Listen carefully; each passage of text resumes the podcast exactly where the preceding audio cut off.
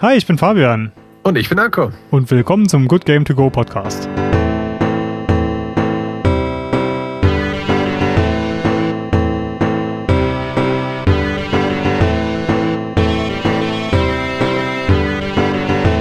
Hallo bei einer weiteren Folge von einem Good Game To Go Podcast.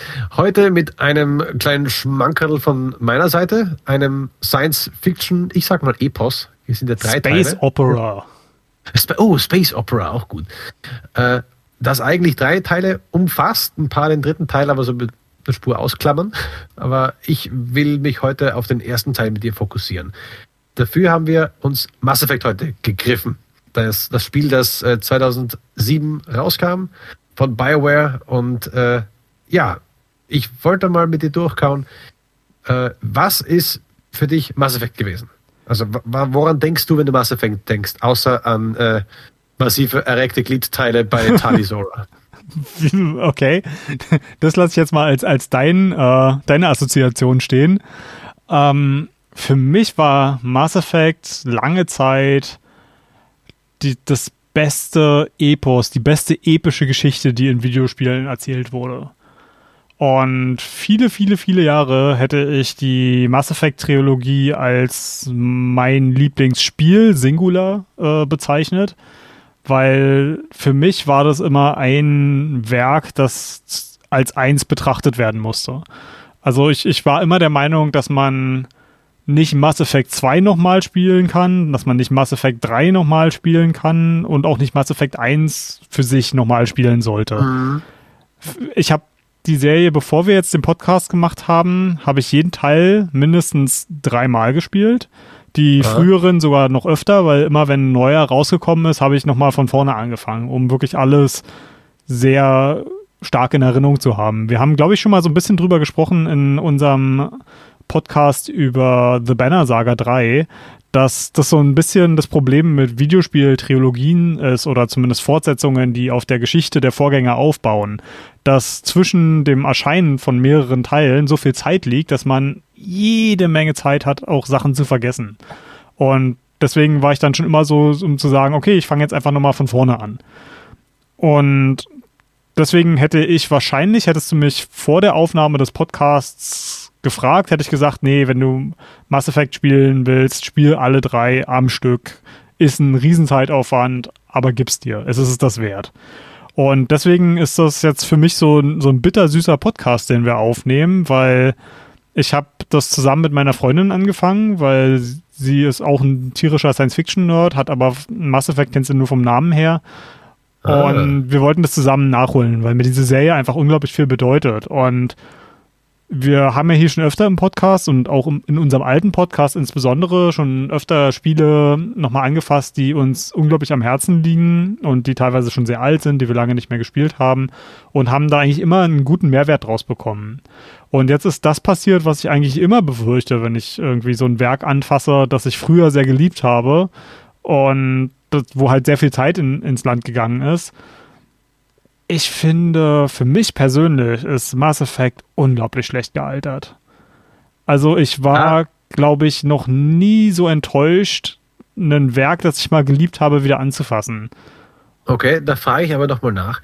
Ähm, hast du da, also welche Version des Spiels hast du gespielt? Denn äh, jetzt für die alle Hörer, die jetzt das hören, wir nehmen auf, ein paar Monate nachdem äh, das, also einen Monat nachdem Mass Effect die Legendary Edition erschienen ist. Sprich, wo sie den ersten Teil auch nicht nur grafisch, auch gameplay-technisch äh, ausgebaut haben. Welche mhm. Version hast du gespielt? Ähm, ich habe äh, die Originalversion gespielt. Äh, Hintergrund ist der, ich habe Mass Effect alle drei Teile mit allen DLCs zum Originalpreis gekauft. Das heißt, ich habe EA für diese Spielereihe schon hunderte von Euro in den Rachen geworfen und ich sehe überhaupt nicht einen, nochmal 70 Euro oben drauf zu legen. Also ja, ich verstehe, dass die sich damit auch Arbeit gemacht haben. Von allem, was ich darüber gelesen habe, insbesondere den ersten Teil, ist wohl am meisten Arbeit reingeflossen. Aha. Aber wenn ich mir das angucke, ist das für mich nicht genug Mehrwert.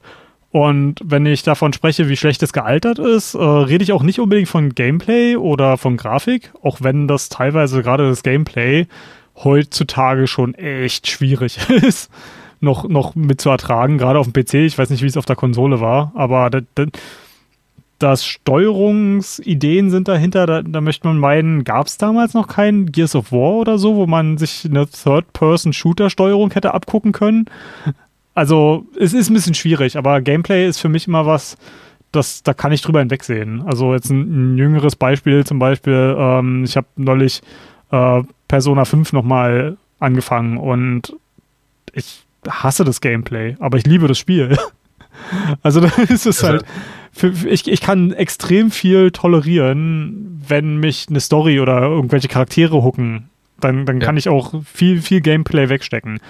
Und okay. ähm, da kommen wir vielleicht später zu, obwohl vielleicht kann ich die Anekdote auch jetzt schon machen. Äh, was, was ja an, an gerade am Mass Effect 1 so legendär schlecht ist, ist die, die sogenannte Marco-Steuerung. Das ist so ein All-Terrain-Bodenvehikel, ähm, das halt einfach total bouncy ist und wie auf, auf, auf äh, Basketballen durch die Gegend springt und total einfach sich total seltsam steuert.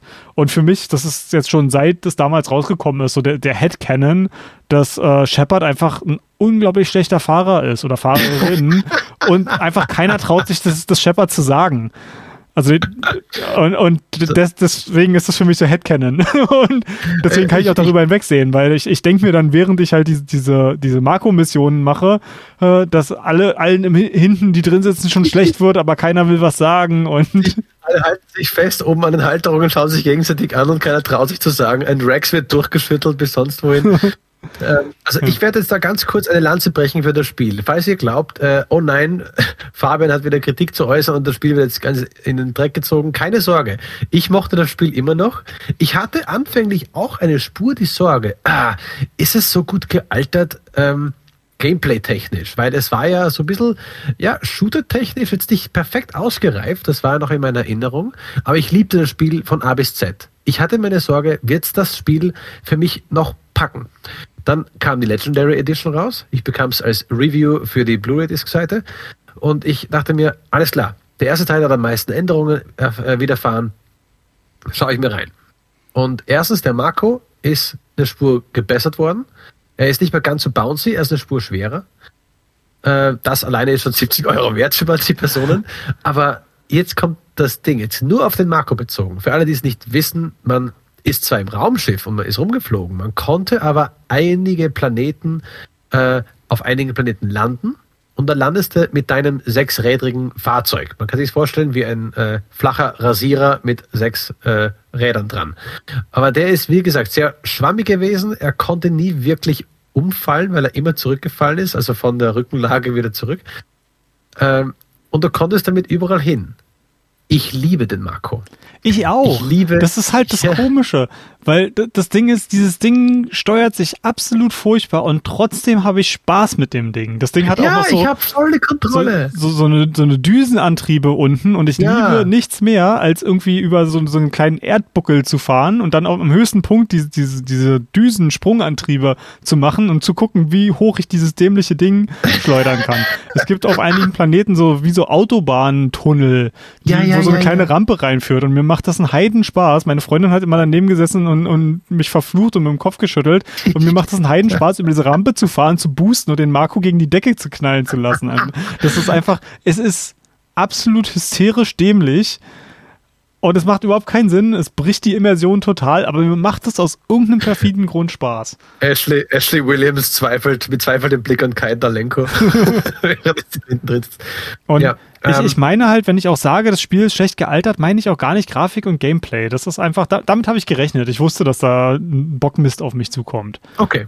Ähm, Dann bin ich ja gespannt. Es ist tatsächlich das Writing. Das, wie, ja. äh, wie es geschrieben ist. Ich weiß nicht, ob damals, es wird wahrscheinlich so eine Kombination gewesen sein aus, mein Geschmack war noch nicht so ausgereift, wie er heute ist. Ähm, und außerdem, man ist aus Videospielen noch nicht so viel gewohnt. Das ist tatsächlich ein Problem, das ich jetzt schon öfter hatte, wenn ich äh, alte BioWare-Spiele nochmal spiele. Man muss dazu sagen, zu dem Zeitpunkt, wo Mass Effect 1 bis 3 rausgekommen sind, war BioWare mein absolutes Lieblingsstudio. Von denen hätte ich alles Aha. blind gekauft. Ähm, das hat sich spätestens nach Mass Effect, na, eigentlich schon nach, nach Dragon Age 2 und Dragon Age Origins hatte sich das dann für mich geändert. Äh, dann das Mass Effect äh, Andromeda war ja auch noch so ein totaler Reinfall, der, oh, mich, ja. total enttäuscht hat und jetzt, was war das Neueste, was sie rausgebracht haben? Anthem und da bei Anthem mhm. ist das Studio ja eigentlich auch schon gar nicht mehr als, als solches wiederzuerkennen. Und das ergibt. Aber nur noch der Name dran, ja. Ja, es ergibt halt Sinn, weil die ganzen Leute, die diese phänomenalen Rollenspiele in den 90ern und 2010ern gemacht haben, oder 2000 bis 2010ern gemacht haben, also die halt an Dragon Age gearbeitet haben, die an der Mass Effect Trilogie gearbeitet haben, die sind halt alle nicht mehr da. Ja, also das, das ist halt das Ding. Ja ein Studioname lässt sich halt leicht auf alles raufpappen. Und gerade äh, in so einem riesengroßen Unternehmen wie EA, wo halt bestimmt auch intern zwischen Studios viel gewechselt wird. Naja, wie viel ist denn tatsächlich noch von BioWare da? Aber, ja, wo ist oh, das Herzblut, ja. Aber se selbst innerhalb dieses Rahmens äh, ist es oft so, dass wenn ich zu alten BioWare-Spielen zurückgehe, die ich immer für unglaublich toll geschrieben hielt, die, die tolle Geschichten haben in meiner Erinnerung. Ähm, da habe ich teilweise echt große Probleme, mich noch wieder ranzufinden. Das äh, ganz groß hatte ich das Problem bei äh, Knights of the Old Republic, wo ich nicht mal über den ersten Planeten hinweggekommen bin, weil da sind Wörter, die auf eine Art und Weise geschrieben sind, wo ich mir dachte, alter Schwede, das kannst du doch so nicht schreiben. Das kann ich so schreiben, weil ich nicht schreiben kann, aber ein Autor, bitte. Und mhm. deswegen zum Beispiel Baldur's Gate, eins meiner All-Time-Favorites, werde ich nie wieder anfassen. Da habe ich so eine Angst vor, was, da drin ist. ähm, das, das will ich in meiner guten Erinnerung als eins der besten, wenn nicht das beste D&D-Spiel aller Zeiten irgendwie in meinem Kopf hinterlassen. Obwohl, bestes D&D-Spiel ist Torment, aber ähm, ja, also ja. Da, da, war ich wirklich total schockiert und das war vor allem sehr witzig zu beobachten, wie meine Freundin das wahrgenommen hat, die das ja nun überhaupt nicht kannte. Die hat ja auch Nein, teilweise daneben ja. gesessen und gesagt, was, was ist das denn? Wer schreibt denn so? Ja, ich kann ein paar Sachen davon äh, nachvollziehen. Äh, jetzt im, äh, beim jetzigen Playthrough, denn ich kann nicht sagen, wie oft ich jedes Spiel gespielt habe. Obwohl Mass Effect 3, vielleicht habe ich es zweimal durchgespielt, einmal als meine Frau durchgespielt. Das erste Mass Effect habe ich ich weiß nicht, ob es vier, fünf Mal war, wahrscheinlich durchgespielt. Den zweiten Teil damals auch. Und ich konnte mich so gut an die ersten, ich kann mich immer noch so gut an den ersten Trailer von Mass Effect erinnern, bevor der draußen war. Wir waren damals auch in der WG mit, äh, mit meinen beiden Buddies in Graz und wir haben äh, die Xbox 360 gehabt und dann kam auch das Spiel raus und der Trailer war noch eins, ich sehe nur noch, wo äh, Shepard durch so ein Snipergewehr guckt und während er noch durchs Zielfernrohr quasi guckt, sich das Snipergewehr ausfährt. Und er so, oh, was für ein geiles Waffendesign und so weiter. Das war eine Spur, eine andere Welt. So krass war das halt noch gar nicht da. Äh, und ich habe auch mir ein Entwicklervideo angeguckt, wo sie erzählt haben, sie wollten halt, sie kamen gerade von äh, Knights of the Old Republic und sie wollten halt etwas im Universum machen.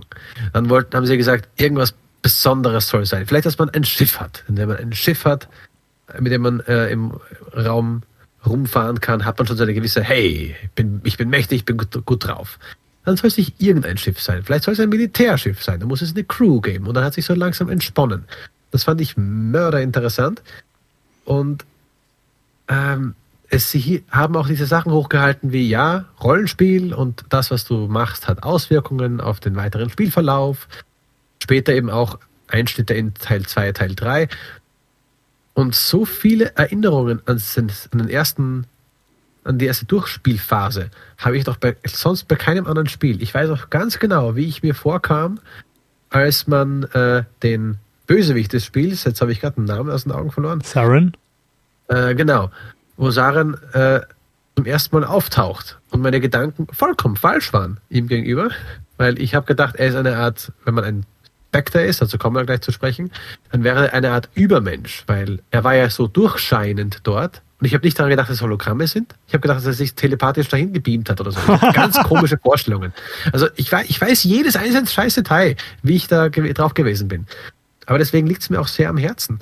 Und ich habe auch den Teil 2, liebe ich äh, immer noch sehr. Ich habe ihn jetzt wieder mal gespielt und ich merke, er ist halt um einiges peppiger und äh, ein bisschen wie wenn man ein einen schönen Film hat, der so ein bisschen artsy ist, der aber sonst so vieles richtig macht. Und dann kommt ein Teil 2 und du merkst, das ist jetzt Popcorn-Kino mehr.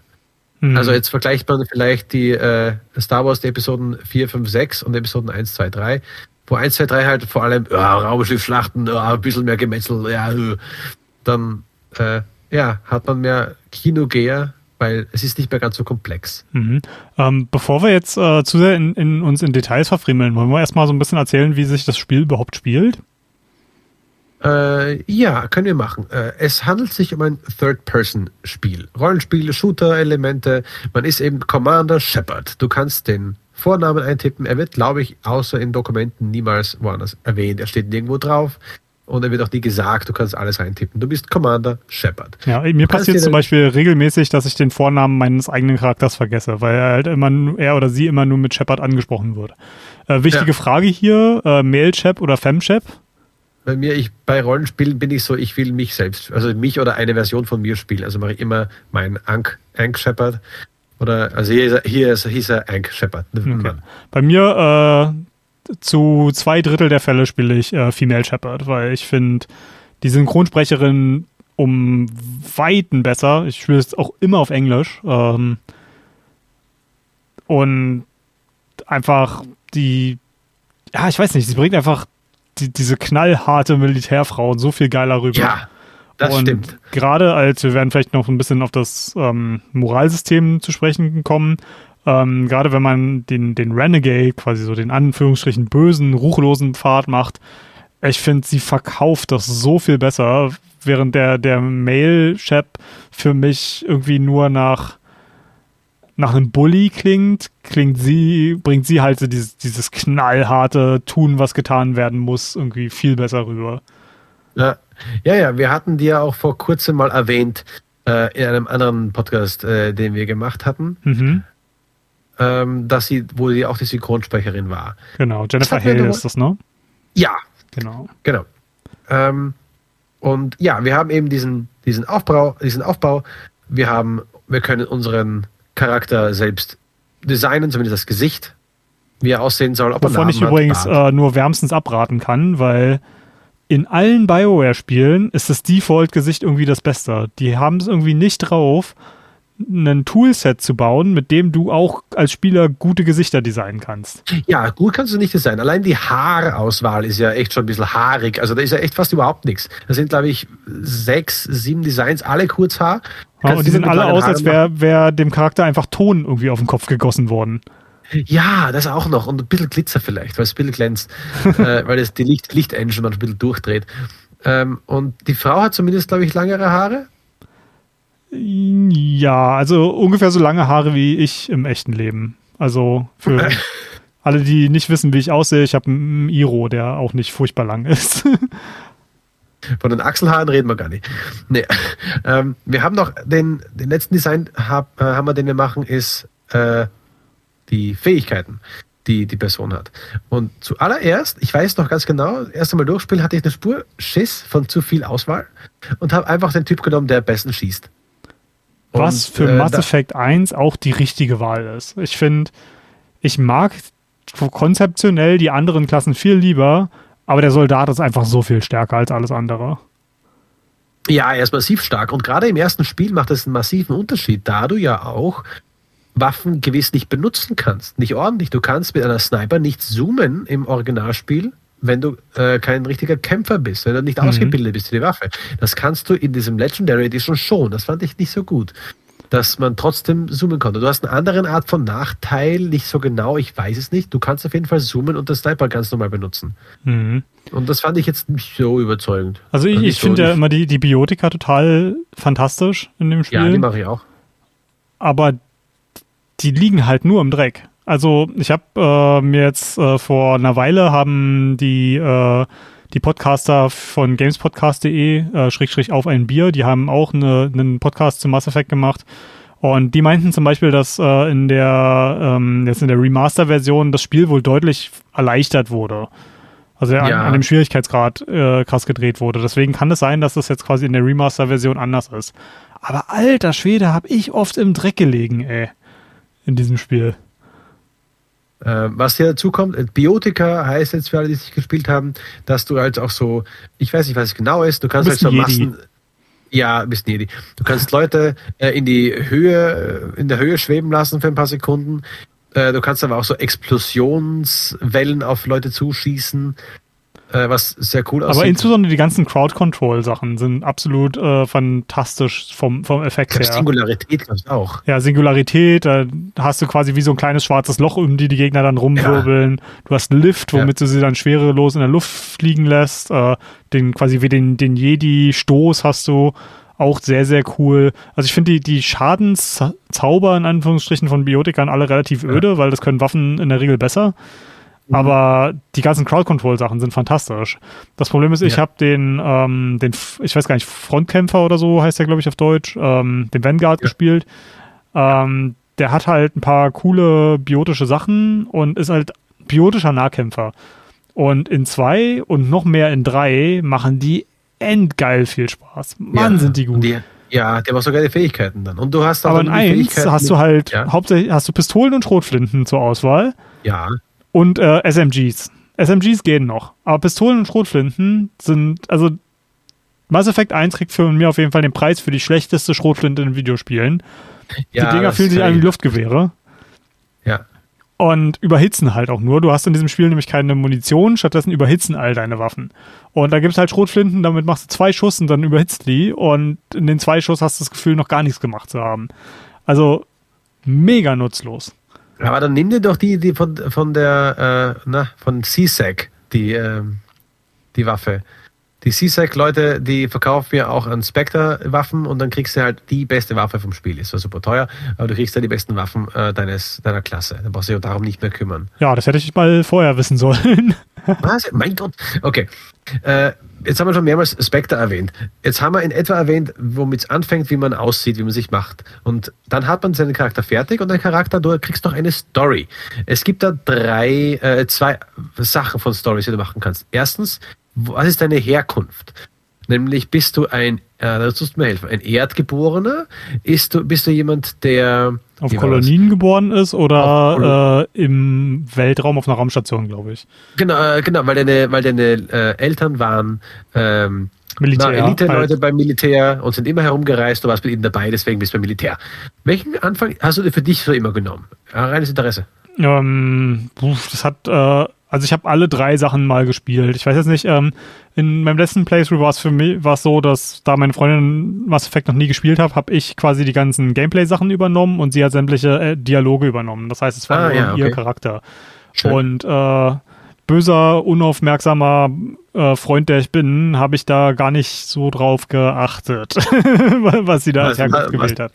Aber ja, im Grunde genommen gibt es so, so, so halt eine neutrale, dann halt so eine, so eine Gang, Obdachlosen, ähm, Straßenkinder, der Straße Historie, dann Militärkind und dann Ja. halt noch das auf der, sowas so ein bisschen neutraler ist, auf der, ähm, na, auf der Kolonie.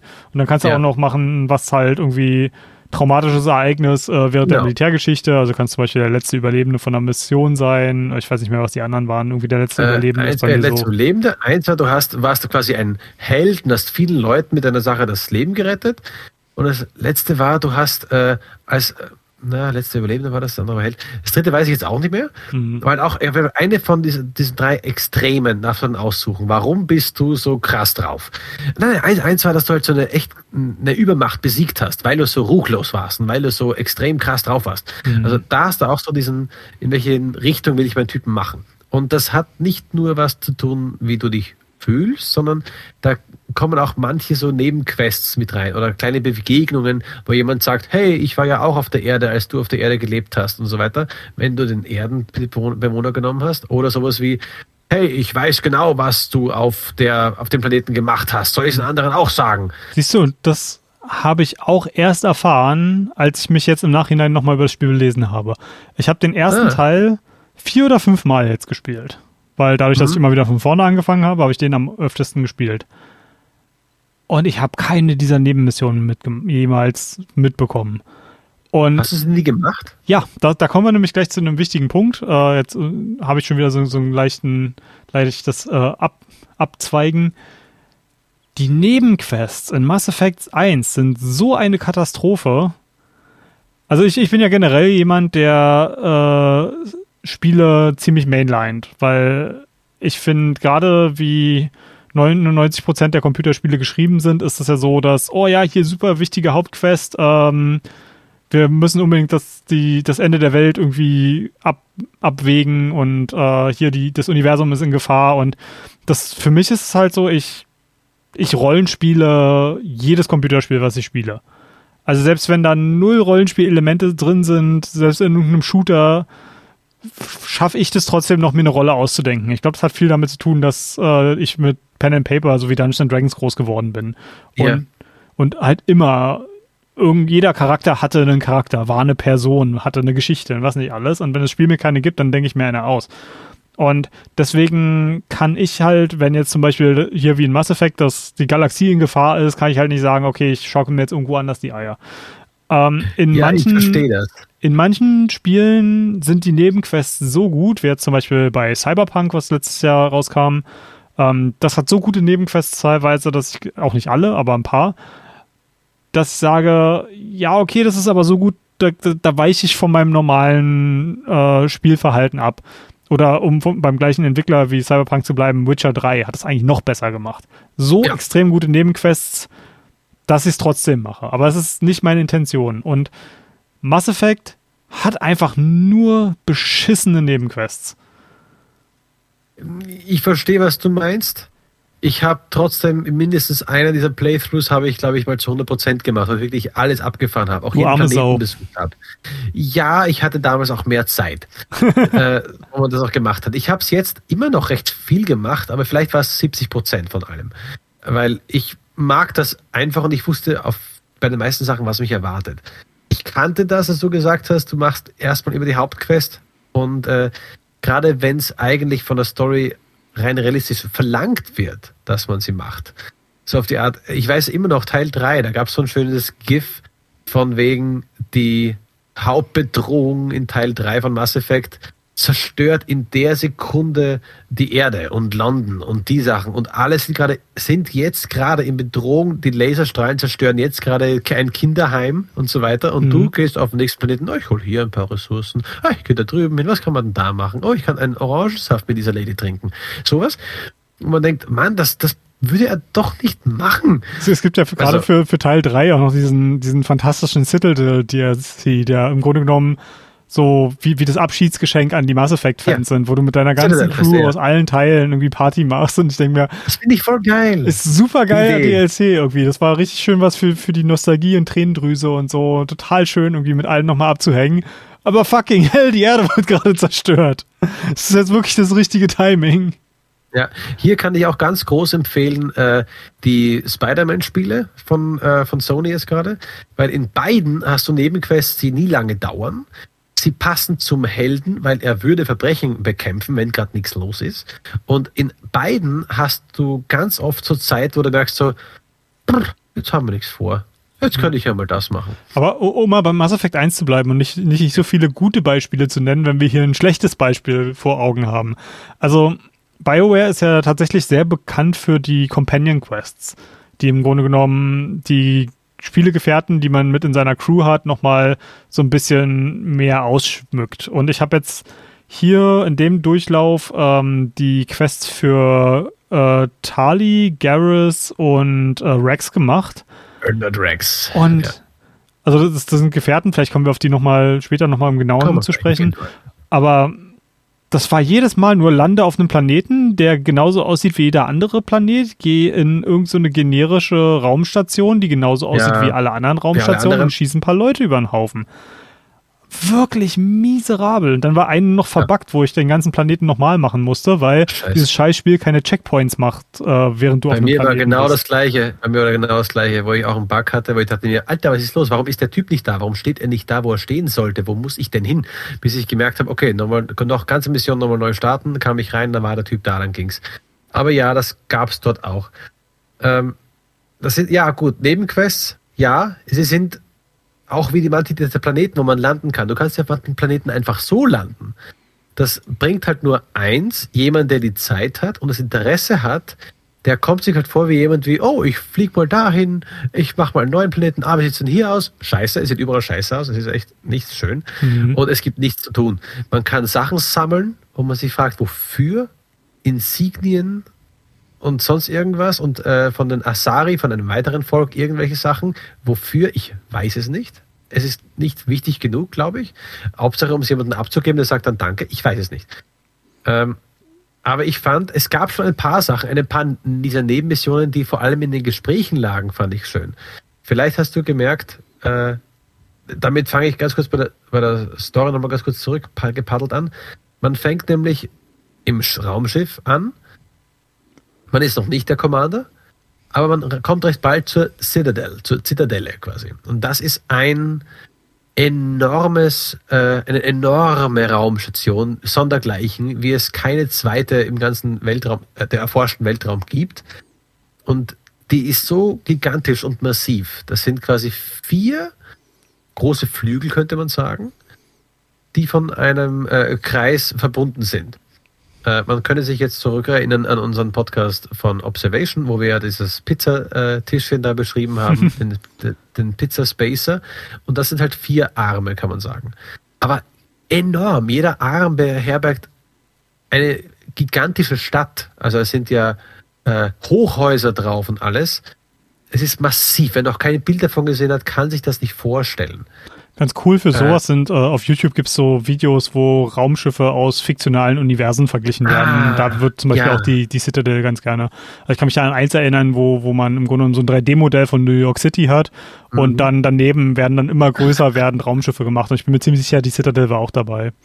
Geil. Wenn wir das finden, können wir das ja verlinken. Ja, und äh, dort ist halt der Sitz des Rates und diese Alien, drei Alienrassen sind halt da, um über die ja, um über das, den Frieden über alles zu wachen. Hier hat mich das ganze Worldbuilding oder Universe Building sehr an ein Star Trek erinnert, weil es da ja auch so eine Art Allianz gibt. Und die Menschheit hat, äh, ist so weit gekommen in Star Trek und hat keine richtigen Probleme mehr. Und jetzt geht es darum, Probleme von Leuten zu lösen, denen es nicht ganz so gut geht. Und alle arbeiten zusammen auch verschiedene Alienrassen arbeiten eigentlich zusammen. Es gibt politische Spannungen, man kann die bequatschen. Mhm, es gibt so auch schon noch ziemlich viel Konflikt in Mass Effect, auch zwischen den einzelnen Rassen. Ja, das stimmt. Äh, und hier als eine der Nebenquests, wie ich sie vorher erwähnt hatte, ist auch ein Mann, der äh, sagt, hey, hier wurde eine Kolonie angegriffen. Das war die New Horizons, glaube ich, diese Menschenkolonie. Und der eine Mann steht da und sagt, meine Frau ist, äh, ist dort gewesen. Und sie wollen mir den Leichnam nicht rausrücken. Naja, ich erinnere mich, ja. Ja, und du kannst da mit jemandem quatschen und sagen, ey, äh, können wir das nicht machen? Äh, und warum ist sie zurückgehalten? Und sagt, ja, das ist aber gerade so und so, dass sie äh, einen ganz besonderen Aufbau hat und angegriffen worden ist, da können wir an der forschen. Und da kannst du dann auch dann entscheiden, äh, für die Forschung, um den Feind besser zu verstehen? Oder sagst du, Alter, das ist eine Leiche, gib sie zurück an den Mann. Ähm, also so kleine Sachen, wo du kleine Entscheidungen triffst. Und hier hatte ich Ashley Williams dabei eine der ersten Damen, die man trifft, die Rassistin, äh, wo man äh, auch von ihr so mitkriegt, dass sie extrem lieb auch sein kann, zumindest Menschen gegenüber. Das, ähm, das ist übrigens was, wo, was, was ich so ein bisschen anfechten will. Ich finde, Ashley ist ähm, das ist eine von den, den äh, Start-Companions, Ashley und Caden, äh, die auch, finde ich, so mit die schlechtesten Companions sind im, im ganzen Spiel. Yes. Ähm, aber ich finde, dass Ashley hat halt vom ersten Teil her, die fängt halt an sehr, sehr skeptisch gegenüber Aliens.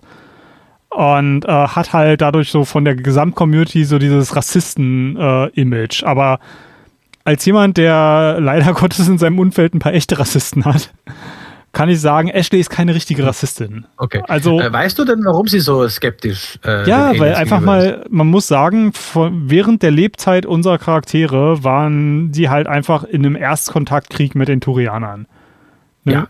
Äh, was halt eine Alienrasse ist in diesem Spiel. Und Ashley ist aus einer Militärfamilie, hat wahrscheinlich auch einige Leute da drin verloren.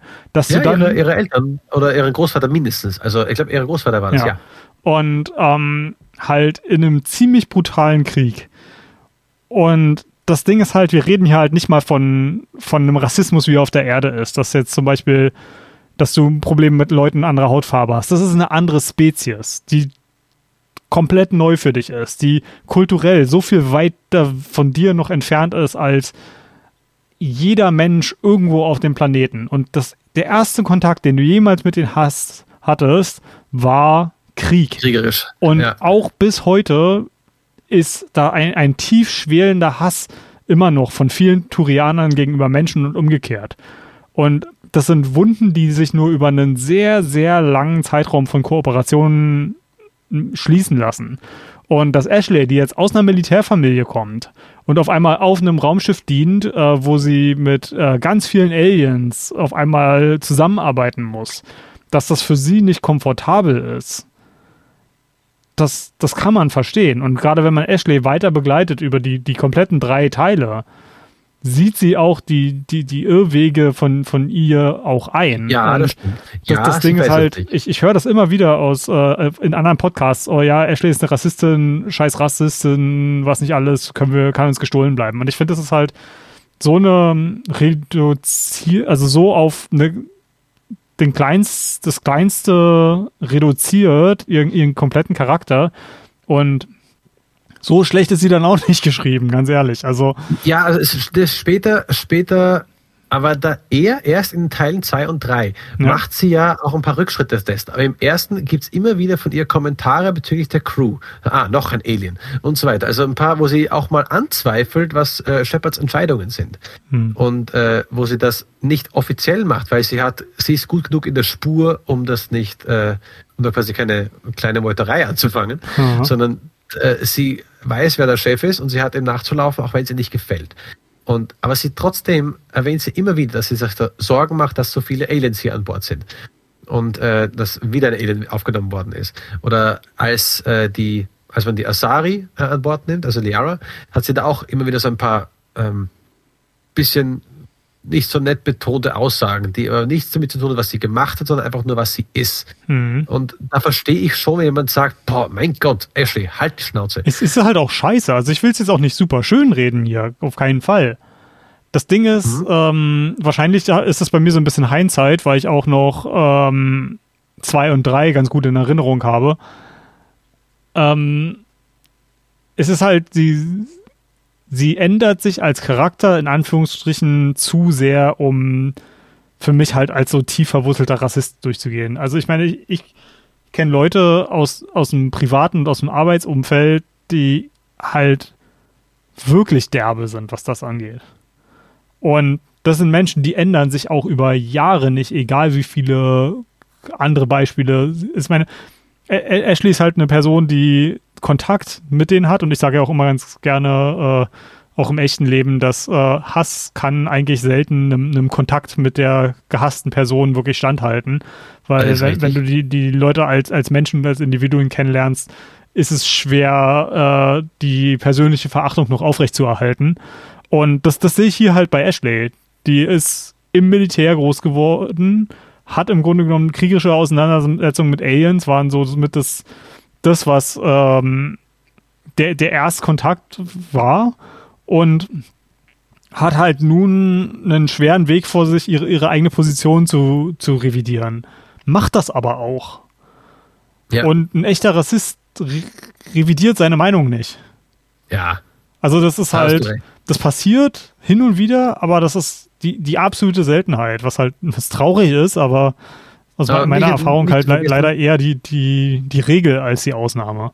Nicht zu vergessen, gerade äh, solche Meinungen können vor allem geändert werden durch äh, ein bisschen heftigere Stories, Geschichten, kleine Traumata, wo man auf einmal merkt, so, Alter, wem, was, was folge ich da eigentlich? Und ich glaube, äh, so eine Mass Effect Story und Sachen da passieren, und dieses neben jemandem kämpfen, neben einem Alien kämpfen, sein Leben anzuvertrauen, das ändert auch so ein paar Sichten. Aber gut, ich rudere eine Spur zurück. Vielleicht nicht rassistisch, sondern so diese auf der Spur der auf ein bisschen der falschen Spur. Man ja. merkt so, das hat, das hat einen Grund, woher das kommt. Da ist sie eh, wie gesagt, gut geschrieben. Aber sie macht halt da ein paar äh, schlechte, schnell ein paar schlechte Eindrücke. Und das ist ja auch wichtig für die, das Weltbuilding, denn ja. die Menschen sind hier die kompletten Anfänger. Die kommen rein in eine Alien-Spezies, äh, zu mehreren Alien-Spezies, die komplett wissen, wer die Menschen sind. Und äh, wie weit ist er dann? Ah, jetzt kommen die Kinder auch zum Spielen dazu. Ja, mhm. na gut, kommt's halt. Okay, okay, ihr könnt gut kämpfen und ihr habt auch recht gute äh, ähm, Strategien auf Lager und ihr seid auch gar nicht mal schlecht. In diesem ersten Kampfkontakt haben sie sich nämlich gar nicht so schlecht geschlagen. Gegen einen einzigen, äh, gegen die äh, Turianer zuerst. Dann kam es jetzt der richtigen Krieg. Und sie sind halt noch nicht akzeptiert, noch nicht respektiert. Und da versteht man diese Spannungen, die da sind, dass die Menschen, die Aliens sagen, ich weiß, sie sind mächtiger, aber sie schauen auf uns herab, diese Ärsche. Mhm. Und, das und es, geht halt vor allem aus beiden Richtungen. Ne? Also da ja, ist halt viel Arbeit Richtungen. von ja. allen Seiten notwendig. Und ich denke, ja. das wird auch was sein, was im Mass Effect-Universum noch Generationen dauern wird. Ja, aber es ist ein super interessanter Angelpunkt, um die Story halt auch zu starten, denn hier sind wir jetzt nicht einfach nur um, äh, um die Zitadelle uns, zu, äh, uns anzugucken, sondern es gibt hier ein Problem. Es gab. Ja, das ist eigentlich, äh, eigentlich gut ähm, darin überzuleiten, äh, was, was Shepard jetzt eigentlich besonders macht, ne? Und wie, wie wir in diese Geschichte reinkommen. Genau. Durch unsere äh, Art und äh, wie, wir, die wir gewählt haben, warum wir so ein toller Überlebender oder Kämpfer sind, äh, sind wir halt von den Menschen einer der äh, Besten. Sagen wir es einfach so, wie es ist. Von allen Menschen, die da gerade draußen sind in der Allianz, sind wir die Besten. Vom der Militär der Menschen. Ja. Wohl bemerkt. Ja, vom Militär der Menschen sind wir äh, einer der Besten. Und jetzt machen die Menschen das, was sie machen wollen. Sie wollen ja langsam Richtung Rat. Sie wollen langsam, dass auch einer von den Menschen beim Rat ist. Es sind genau drei Arten im Rat, nämlich die Turianer, eben das sind dieses, die, die beste Feuerkraft haben, die haben das beste Militär. Dann die Asari, die werden, glaube ich, sogar am ältesten und haben das meiste Wissen und, Demokra und diplomatische äh, Genies. Das sind diese äh, blauen Ladies, die mhm. wird jeder schon mal gesehen haben. Auch weil jemand, sie, sich, sie sind die besten Diplomaten, weil sie sich mit allen paaren können. Richtig. äh, ich habe gehört, in der, in, im Entwicklervideo hat einer gesagt, äh, das sind, äh, das, das, das, der Begriff war Blue Skin Space Babes. No man. Ja, die, also, oh, das ist schön, dass das ein Entwickler sagt, weil ähm, ja. die, die, das hatten sie bei, bei gamespodcast.de auch im Podcast, wo sie darüber diskutiert haben, ja, aber in der Fiktion sind es ja nicht Frauen, weil es gibt ja nur ein Geschlecht. Diese Rasse der Asari ist aus den Köpfen eines 14-jährigen Jungen entsprungen, weil es ist halt, stellt euch mal eine vor, eine Alienrasse von nur heißen Frauen mit Tentakelköpfen, aber, aber heiße, geile Tentakelköpfe, nicht, super heiß. Kleine Tentakel. Und die wollen sich, und bei denen ist es uncool, sich untereinander zu paaren. Es ist also voll cool, sich mit anderen Rassen zu paaren. Ist das nicht voll geil? Also. Und ist egal mit wem. Und so. Ja, und, und irgendwie gefühlt ja jede Asari ist in, im Anfang ihres Lebens erstmal für ein paar Jahre Stripperin irgendwie. so geil, ja, hast du recht. Und also, es gibt hier noch einen Fakt. Ich glaube, es ist im zweiten Teil, wo sie auch darauf eingehen, dass für jede Rasse die Asaris auch anders aussehen. Da, sind sie, mhm. da gibt es eine Szene aus einem Stripclub.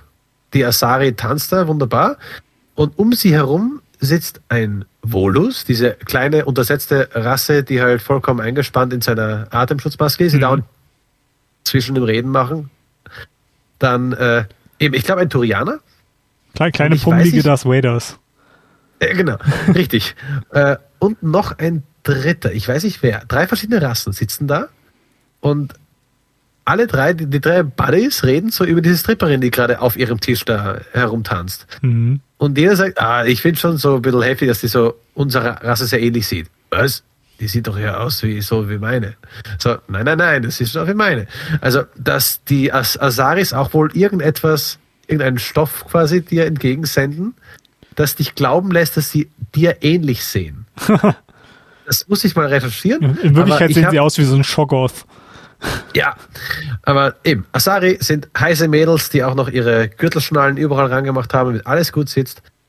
Und das sind die Schlauen. Und die letzten, die im Rat sind, das sind die Salarianer. Das sind diese ähm, warmblütigen Echsenmenschen quasi. Sind die warmblütig?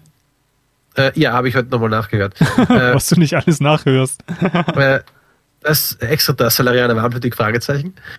Ähm, und das sind Menschen mit Echsen gekreuzt, also große Augen.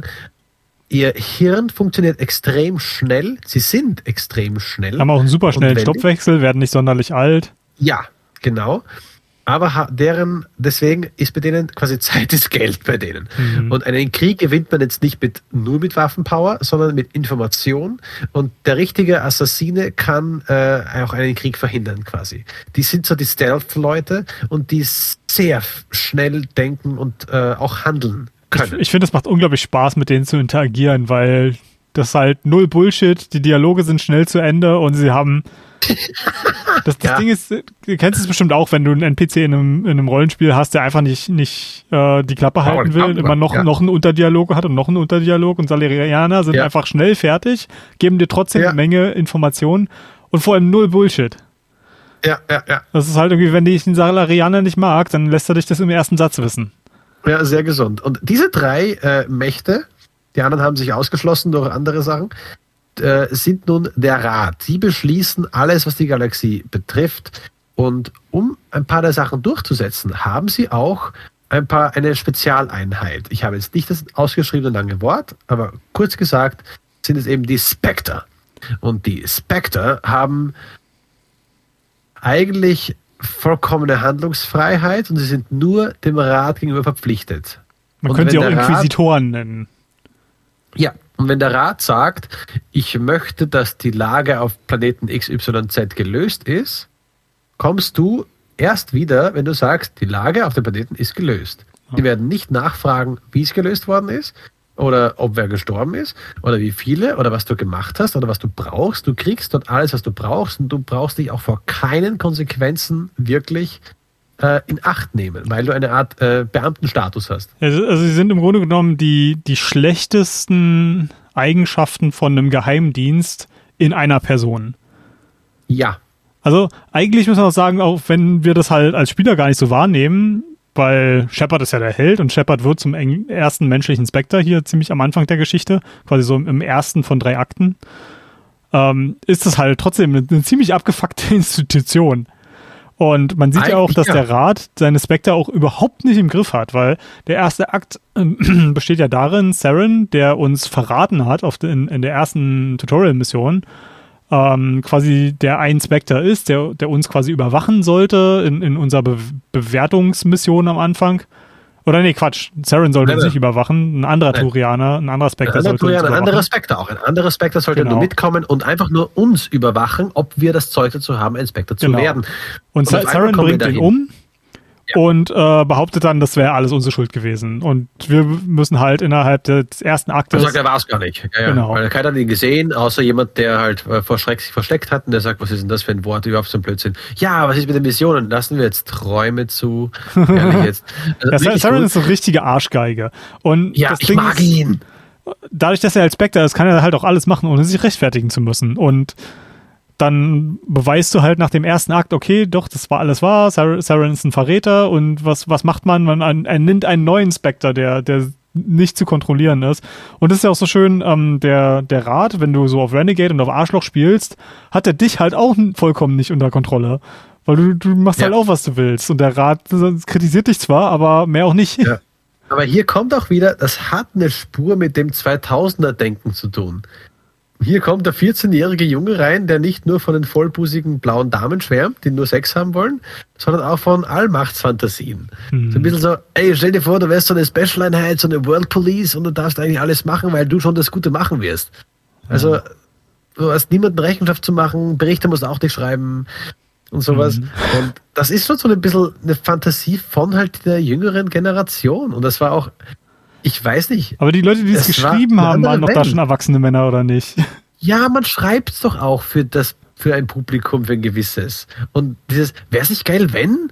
Und Ach. wenn man dann halt, und ich rate da mal, können wir eigentlich, weil du gerade schon davon redest, ähm, von denen, ach Mensch, und alle finden einen geil, über die, das Roman, die Romanzen im Spiel kurz mal sprechen. Alter Schwede, das habe ich nicht ansatzweise so schlimm in Erinnerung. Und das, das war wirklich für mich ein absoluter Tiefpunkt ähm, in Ui. dem Writing von dem Spiel.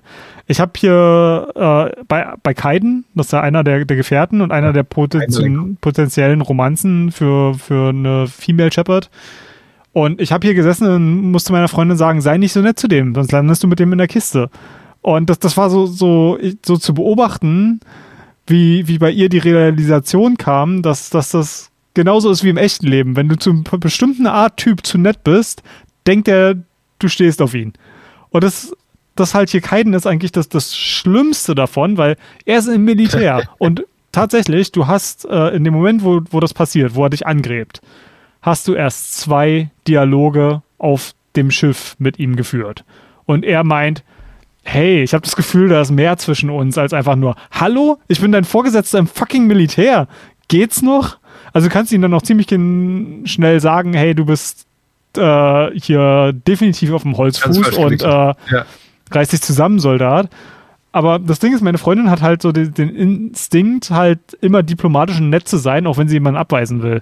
Ja. Und das hätte ja. bei Kai dann halt einfach überhaupt nicht funktioniert. Ich musste echt daneben sitzen und sagen, nee, du musst ihn jetzt richtig hart abweisen, ansonsten landest du mit der Flachpfeife in der Kiste. Oh nein, und Senpai!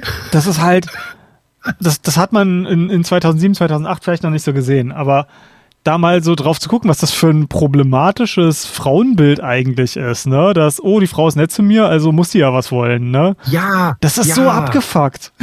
Ja, natürlich. Aber darum Und, ja auch, äh, die, die, die, die Asari sind ja auch schon ein Frauenbild, wo man sagt, was soll denn das? Ja.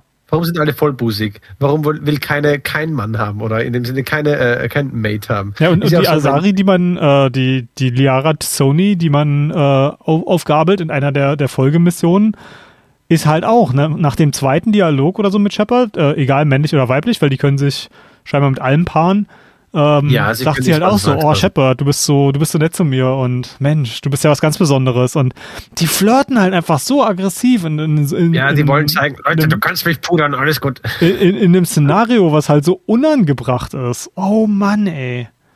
Ja. Es ist so äh, daneben. Es, es ist dann schon recht krass. Lass uns ganz kurz, wenn wir jetzt schon so viele angesprochen haben, ganz kurz noch über die, äh, die Charaktere, die wir als Begleiter haben, äh, machen. Es sind ja eh nur sechs Stück und wir haben sehr viele von erwähnt. Liara Tissoni ist, wie gesagt, die Asari, eine recht junge Asari. Sie ist gerade mal, fünf, nee, ihre Forschung war 50 Jahre lang. Ja, ich glaube, sie ist ein bisschen über 100 oder so. Ja, ja, genau. Teenager die gesagt, quasi. Die werden, die werden quasi scheiße alt, genau. Äh, und die ist eine Expertin für äh, die Proteaner. Die Proteaner ist eine Rasse, die schon seit Jahrtausenden Jahren ausgelöscht ist und nicht mehr da ist. Aber die Menschen haben ihre Überbleibsel gefunden, nämlich diese Mass Effect Relays und diese, diese Tore quasi zu anderen äh, Galaxien, wo man sich rüberschießen lassen kann. Warp Gates quasi. Genau, denn was diese Mass Effects Dinge machen, sie erschaffen halt, sie können die Masse von etwas verändern. Das ist das ganze Prinzip des ganzen Spiels. Das ist das Mass Effect. Und äh, damit können sie auch quasi dich wohin schießen. Kurz gesagt. Also nicht äh, jetzt nichts, was wissenschaftlich von mir jetzt kommt. Äh, und sie beschäftigt sich mit diesen Menschen oder mit diesen Proteanern, die halt vor dieser Zivilisation gelebt hat mhm. und warum sie weggekommen sind. Eine Sache, die man da vielleicht äh, noch reinwerfen sollte, keine der Rassen, die wir hier haben, hat diese Technologie tatsächlich selber erfunden. Also ohne die, diese Relay, Relays und ohne die Citadel, das ist alles Technologie, was keine selbst der fortschrittlichsten Rassen wie der ja. Asari selber hätten machen können. Ja, es ist so wie auf dem Spielplatz, davon kann ich als Vater gut reden.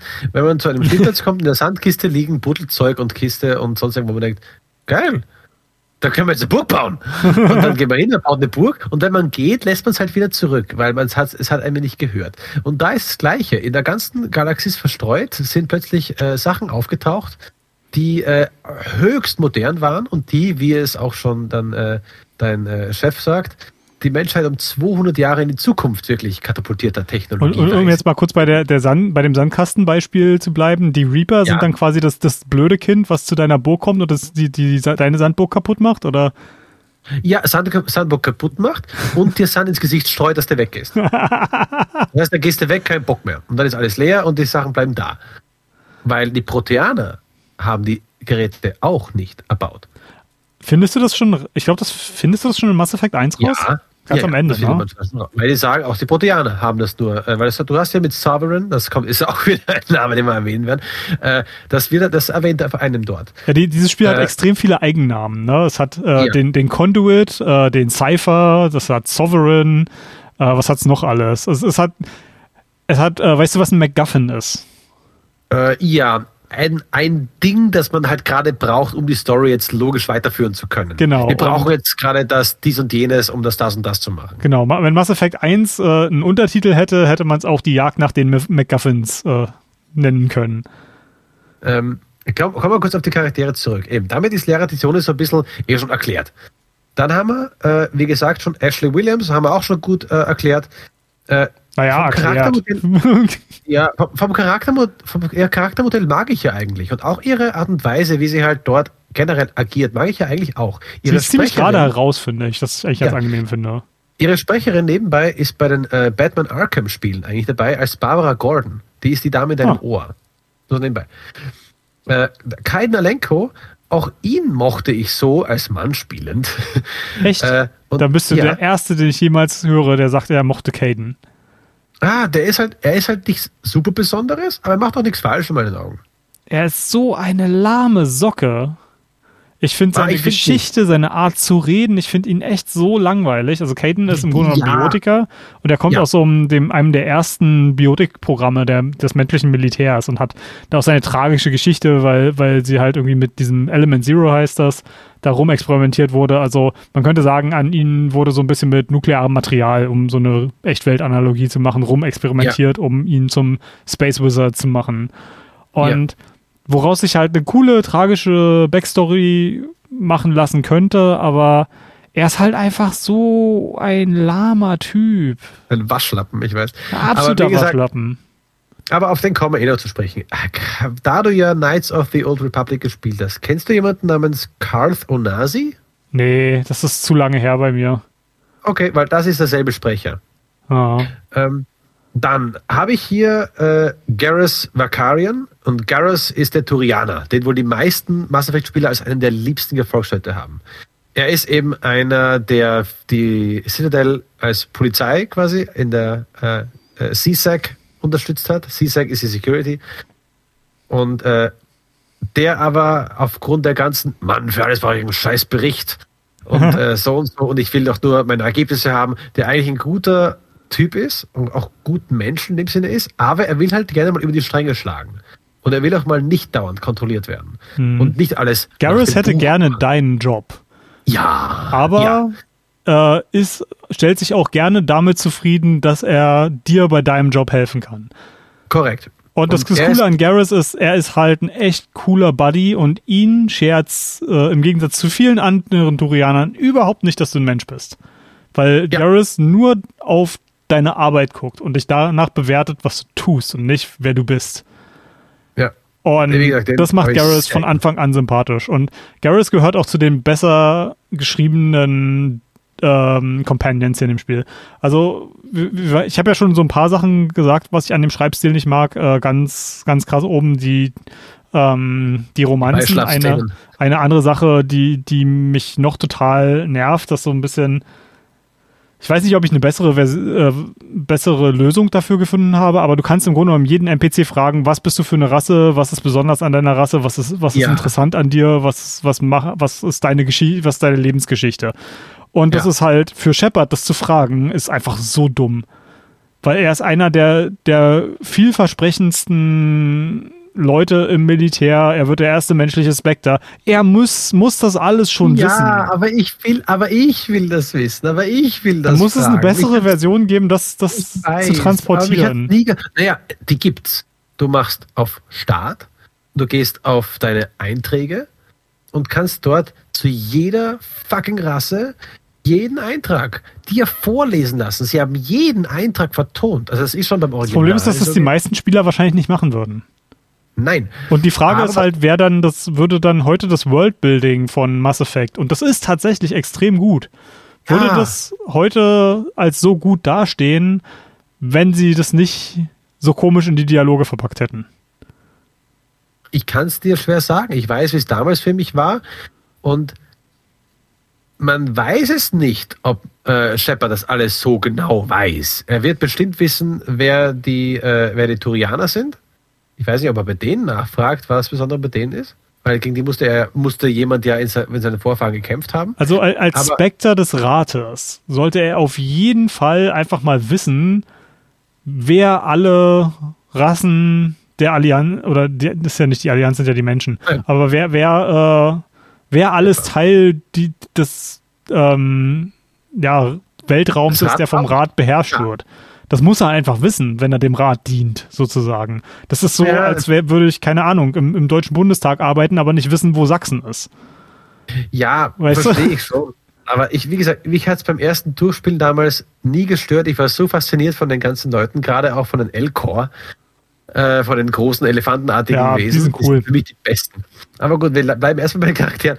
Aber gut, Ähm, ähm, worauf ich jetzt zurück wollte, nämlich, was nämlich Ja, gut geschrieben oft ist, sind die Dialoge, die du mit deinen Companions hast. Und ich glaube, das ist einer der, also Ja. zwei Gründe, warum Mass Effect so beliebt geworden ist, sind aus meiner Sicht halt das, das ausgezeichnete Worldbuilding und zum anderen aber bis auf wenige Auswei Ausreißer die Charaktere. Denn die sind fantastisch geschrieben. Also um jetzt eine meiner Lieblingscharaktere ähm, zu benennen, zum Beispiel Tali ist eine Quarianerin. Das sind ähm, Aliens, die quasi im Exil leben, auf ein, einer Flotte, die nicht keinen Heimatplaneten mehr haben, weil sie eine, eine künstliche Intelligenz gebaut haben, die sich dann verselbstständigt hat. Ja, Und ähm, die leben im Grunde genommen dadurch, dass ihr, dass sie nicht mehr auf Planeten leben, ist ihr Abwehrsystem so miserabel, dass sie halt immer in einem komplett hermetisch abgeriegelten Anzug sind. Und sie ist im Grunde genommen auf, auf so, so einer Pilger, du lernst sie kennen, weil sie auf so einer Art Pilgerreise ist, weil sie irgendwie was, was Cooles, was Wertvolles zurück zur Flotte bringen muss. Und sie ist im Das Grunde ist so genommen. krass. Ja, ich habe da mal was nachgelesen. Ähm, die ganzen, diese ganze riesige Flotte, die da rumschwebt im Weltraum und wie die Nomaden herumziehen und die alle so ein bisschen für die, quasi für Roma und Sinti unserer Zeit quasi so ein bisschen halten. Also, die sind nicht überall gerne gesehen, wenn Ja. die da sind. Aber was halt passiert ist, diese Flotte muss sich ja immer noch versorgen mit Essen, mit Sauerstoff, mit allem, was man braucht. Und das, wie der Österreicher sagt, das geht sich heute nicht aus. Und was macht man? Man führt halt sowas ein, äh, Leute, Kannst du das mal kurz in die Hochdeutsch übersetzen? das geht sich nicht aus. Ist ein schöner österreichischer Begriff, um zu sagen, etwas klappt nicht, etwas passt nicht. Und das hat eine österreichische Psychologie dahinter, denn wenn ich äh, mit einem Freund einen Kasten hochhebe und den durch eine Tür raustragen möchte bei einem Umzug und ich steuere oben mit dem Kasten an, mache eine kleine Kante rein, kann ich sagen, ah, das ist sie jetzt nicht ausgegangen. Das hat jetzt nicht geklappt. Und damit schiebe ich die Schuld von mir weg. Nicht ich habe das gemacht, sondern das ging, das, das, was da drüben ging sich nicht aus. Aha. Es kann, sich auch Zeit, es kann sich auch zeitlich nicht ausgehen. Was, in fünf Minuten bei dir, das geht sich nicht mehr aus. Du trinke lieber noch ein Bier, komm in einer Stunde. Also, und äh, es geht sich nicht aus, ist ein Begriff, den die Österreicher sehr gerne nehmen. Meine Frau, die nicht Österreicherin ist, auch schon für sich genutzt hat, weil es einfach zu allem passt. Wenn etwas nicht klappt, dann geht sie es nicht aus. Also es Und- ist bei, bei euch fast wie bei uns. Ich habe ja, ich habe ja eine Engländerin als Freundin und ich kann mittlerweile fast besser Englisch als Deutsch reden. ähm, und ähm, bei, bei dir ist es so, dass sich äh, deine Frau die, die nützlichen Sachen der, der, Ö- des österreichischen Dialekts äh, an, annimmt, ja? Ja, ja, auf jeden Fall. Weil es Hast, ja hast auch du ja auch schon, schon ein paar, paar gute russische Sachen in deinen Sprachgebrauch aufgenommen? Ähm, ja, ein paar. Ich muss beides, meine beiden Söhne, auch der Zweijährige, übertrumpft mich da schon. Der hat vor kurzem. Ja gut, die bis, haben ja auch äh, schon früher in ihrem Leben angefangen damit. Ja, korrekt. Also ich bekomme da keine Übung mehr. Also weil äh, sie nutzt das ja auch nicht. Es, ihr fällt nicht einfach so ein russisches Wort ein. Es passt halt nicht. Wir reden ja Deutsch miteinander und wenn ich dann halt ein österreichisches Wort da dahin sage, dann sagt es halt oftmals halt dann irgendwann mal mit, weil es halt dazu passt. Mhm. Und es wurde schon, sie wurde schon des Öfteren mal für eine Österreicherin gehalten. äh, wir, waren, wir waren unterwegs in Stade, gehen zu einem Teegeschäft. Es gibt tolle Teeaussagen und ich rede mit denen und dann sagt er zu mir, äh, ähm, ja, Sie kommen aus Österreich, richtig? Ja, genau. Und dann strengt sich zu meiner Frau, sie war auch. Äh, und sie, äh, nein, ich, ich nicht. Ein anderes Mal, sie ist wo ganz woanders und sie sagt, sie kommen irgendwo anders her, nicht aus Deutschland. Und sie, ja, sie ist nämlich aus Russland. Und äh, ja, ja, und dachte schon, jetzt würde sie auf die russischen Wurzeln angesprochen werden. Sagt sie, ja, irgendwas Südländisches. Und sie sagt, äh, meinen Sie Österreich? Ja, genau, Österreich. Nein. Das lässt sich sehr leicht übertragen. Aber gut, wir waren ja bei dem, was, was sich nicht ausgeht, nämlich alle zu versorgen. Und dann zu sagen, ihr seid jetzt alt genug. Kurz gesagt, verschwindet von unserem Schiff und kommt erst wieder, wenn ihr was Gutes gefunden habt, das uns vielleicht weiterhilft.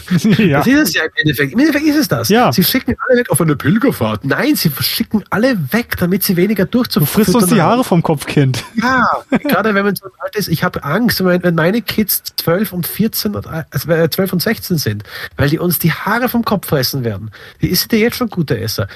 Und dann schickt man die halt weg und sagt, Leute, geht mal raus und bitte kommt erst wieder, wenn ihr was Geiles gefunden habt. Ja, ihr könnt immer noch Mormonen werden, ne? Das ist auch okay, die Kinder äh, früher rauszuschmeißen, ne? Ah, Mann. ja, ja, aber das, und so nennt, nennt man halt Tali Zora Ken auf ihrer Pilgerfahrt, die mit den Geth sehr vertraut ist, was auch für uns praktisch ist, da mhm. sie ja, äh, da die Gefahr, die wir auch haben, mit den Geth, mit diesem Roboterwesen, der künstlichen Intelligenz zusammenhängt, da die Angriffe machen, die sie früher nicht gemacht hätten aus einem äh, Winkel des Universums kommen. Mhm. Also die Geth, diese künstliche Intelligenz, die die Koreaner erschaffen haben. Genau, hat er, hat er ja gesagt. Und sie hat aber Zugriff auf etwas sehr Wichtiges, nämlich eben das Geständnis dass der Typ äh, diesen Anschlag gemacht hat und Böses im Schilde führt.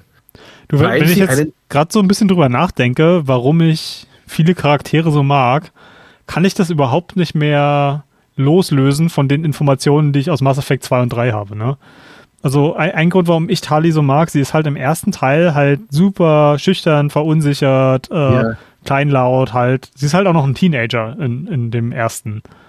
Äh, sehr begabt. Ja, sehr begabt. Super begabt. Und das, äh, das Ding ist, das ist ein gewisser Zeitsprung von, von Mass Effect äh, 1 auf 2 und äh, in der Zwischenzeit geht sie auch zurück zur Flotte und sie wird halt wirklich zu einer begabten Ingenieurin und Führerin ihres Volkes und die, diesen Sprung mitzuerleben von diesem, diesem kleinlauten, intelligenten ja. äh, Teenager-Mädchen zu einer, einer, intelligenten jungen Frau, die, die eine große Führerrolle in, in in ihrem Volk übernimmt. Das ist einfach so, so cool mit anzusehen. Ne? Und das, das macht sie so, so unglaublich toll in, in meiner Sicht. Und deswegen, ja. für, für die Zuhörer ist das nichts, aber ich habe hier sogar mein, mein, meine kleine Tali auf dem, auf dem Schreibtisch stehen. Ne? Ich finde die super cool. Ist wahrscheinlich mein, mein Lieblingscharakter aus der ganzen Serie. Ja, hat natürlich jetzt für die Audio-Zuhörer einen massiven Effekt. ja. ähm, genau. Und diese Tali ist halt die weitere. Sie ist eher eine Technikerin. Äh, wir machen weiter. Auch mein Liebling.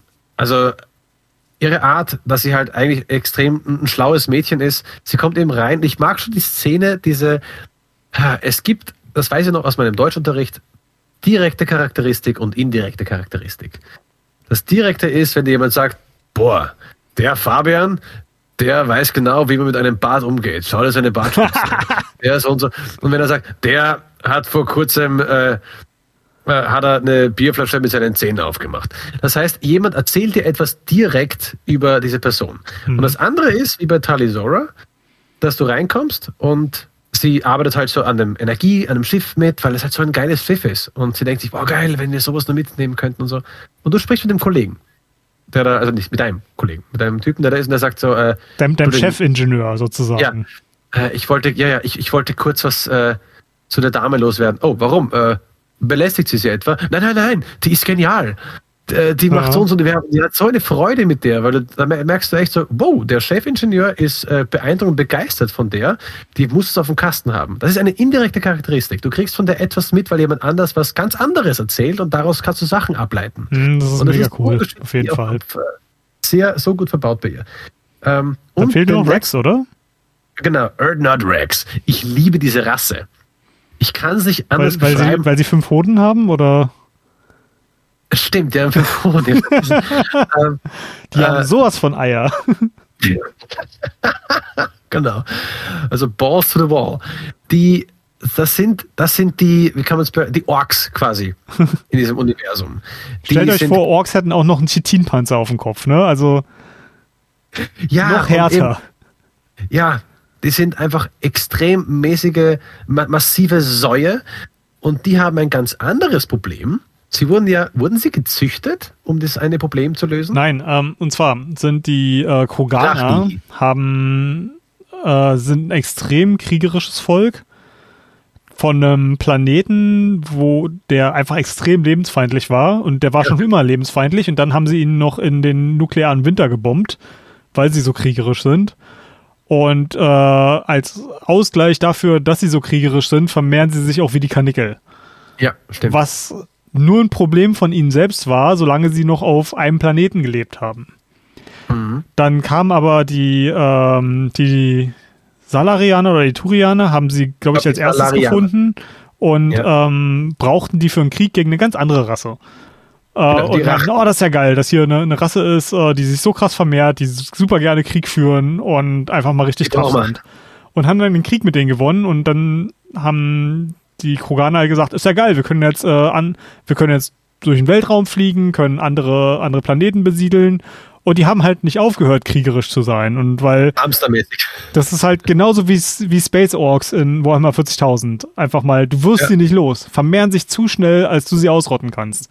Also, was haben ähm, die, äh, die Salarianer gemacht? Wir haben ja vorhin schon gesagt, indirekte Kriegsführung, super bei denen. Haben die halt einfach mal mit der perversesten Krankheit in Anführungsstrichen belegt ja. überhaupt. Also sie haben sie im Grunde genommen mit einem künstlich erzeugten Virus infiziert, der sogenannten Genophage.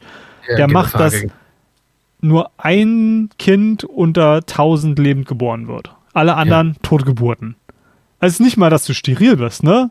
Du musst ja. im Grunde genommen, die, die versuchen ja weiter sich fortzupflanzen, weil sie ihre ähm, den Dreh weiterhin haben. Ja, sie, und, und sie wollen, wollen ja halt trotzdem, die wollen ja nicht, dass ihr, ihre Rasse zu Ende geht.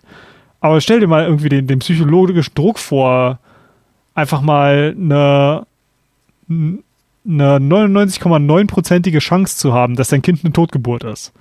Ja. Also, also das, ist, das ist total krank. Es ist, ist ekelhaft. Es ist ekelhaft, dass man sowas gemacht hat, aber es war für, für die Salarianer eine schnelle und effektive und vor allem eine mit minderen Mitteln, du brauchst keinen Krieg führen, um ein, eine Rasse auszurotten. Ja. Also sie, die, würden, die würden ausgerottet werden dadurch, ja, ohne irgendwas. Und, und, und, und diese Bitterkeit Druck, darüber merkst du Rex halt ja. total an. Der ist ja. halt ein uralter Koganer. Also er ist wirklich alt. Ich weiß nicht genau, wie alt er ist, aber er ist, er, er ist ein Warlord, der sich an vieles von dem Scheiß noch erinnern kann. Ah, ich liebe Rex. Er ist so gut und ich fand, ich so schade, als man im zweiten Teil ihn nicht spielen konnte. Ja. Weil er, der andere ist zwar auch geil, aber ich mag Rex so gern. Grunt ist, äh, ist ein, ein Grunt ist winzig im Vergleich zu Rex, also von der Persönlichkeit ja. her, finde ich. Aber ja, gut, über Mass Effect 2 wollen wir gar nicht so viel reden. Nee. Ähm, Rex ist fantastisch, ja. Und ja. Ähm, er ist halt mega zynisch äh, und du kannst aber auch verstehen, warum. Ja. Also er, er, ist halt nicht so, so ein, so ein kleiner Internet-Edgelord, der zynisch ist, weil, weil er meint, das ist cool und lustig, sondern er hat halt einfach mal den, das Leben hat ihn so lange zu Boden getreten, dass er es einfach nur noch aushält, indem er ja. Einfach trocken, nihilistisch, zynisch ist und die andere Backe ja. hinhält, egal was kommt. Er hat doch nichts, er hat doch nichts zu verlieren. Er hat nichts zu verlieren. Er ist ja auch ein, er ist auch extrem krasser Krieger. Er ist ein, äh, ein Mercenary, also jemand, der für Geld quasi den Auftrag eigentlich auch macht. Und der sagt halt, äh, ja, ich, äh, man kann hier auch nämlich einen Auftrag machen und ihm den Kill damit stehlen. Und dann sagt er, hier ist die Kohle. Warum? Weil es mein Auftrag war und du hast ihn gekillt, also kriegst du die Kohle. Und dann später will er auch bei dir anheuern, weil er merkt, bei dir gibt's äh, äh, geile Action zu erleben. Und will eben bei dir auch mit dabei sein. Das sind deine sechs Teammitglieder. Wen hast, welche zwei hast du am meisten mitgenommen? Ähm, wir haben tatsächlich immer durchgewechselt, weil ähm, me meine Freundin immer, immer andere dabei haben wollte. Hätte ich jetzt persönlich gespielt, hätte ich wahrscheinlich Rex und Tully genommen, weil ich einen Biotiker gespielt habe und das ist immer ganz mhm. gut, äh, alles so ein bisschen auszubalancieren. Ja. Äh, ja, und so gehen wir jetzt eben auf äh, eine, eine Fahrt, eine Reise, um nicht nur diesen Spectre aufzuhalten, der irgendwas extrem Großes und Wahnsinniges geplant hat, sondern eben auch äh, zu gucken, was gibt es auf anderen Planeten.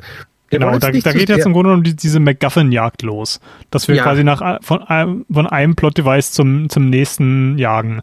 Und ich muss sagen, das war für mich echt ein bisschen anstrengend, da ich das schon so oft gemacht habe und genau jederzeit wusste, was kommt. Ja, ich war das für mich echt so, oh, jedes so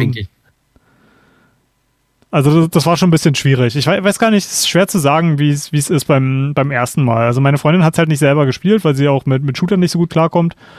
Ähm, aber sie meinte, hat zwischendurch auch daneben gesessen und dachte, oh, was jetzt nochmal 20 Korridore äh, und das Gameplay, das, ich weiß nicht, ob wir da, darauf schon so krass eingegangen sind, aber das, das Shooter-Gameplay ist halt auch echt nicht prall in dem Spiel. Also, also man, man merkt BioWare an, dass sie vorher noch nie einen Shooter gemacht haben. Ja, also man, man merkt, dass es das Waffenfeedback ist nicht gut, wie du es bei der Shotgun schon beschrieben hast. Es macht halt Spaß, dass man irgendwann mal die Zahlen runter, also nicht die Zahlen, aber die Lebensbalken runterschießt und die sind tot. Es gibt noch Schilde und das war's auch schon, die man vorher wegmachen muss. Und du musst halt gucken, dass du stirbst. Was ich ich fand eine Sache da recht geil, was ich, ich glaube, ich war auf leicht gespielt, weil so krass kam es mir noch nie vor, dass die, die Erdnots, die, äh, wo Rex ja auch einer ist, die Koraner, dass die. Ordner ist sein, so, sein Clan-Name, glaube ich. Ja, ja, ja. Dass die so eine krasse Regenerationsrate haben. Es gibt so einen Moment, kurz bevor sie sterben, legen sie nochmal einen mega Adrenalinschub los und ihre Lebenspunkte steigen an. Hm, ist die gleiche Fähigkeit noch, hat er übrigens auch. Ja, ja. Aber das ist so krass, dass du halt die bearbeitet hast. Und ich weiß, ich hatte früher nicht so viel Schiss vor denen. Und wenn jetzt da einer angerast kam, dachte ich mir, okay, fuck, scheiße, schieß dem alles weg, was der hat. Am besten mit Pull in die Luft heben.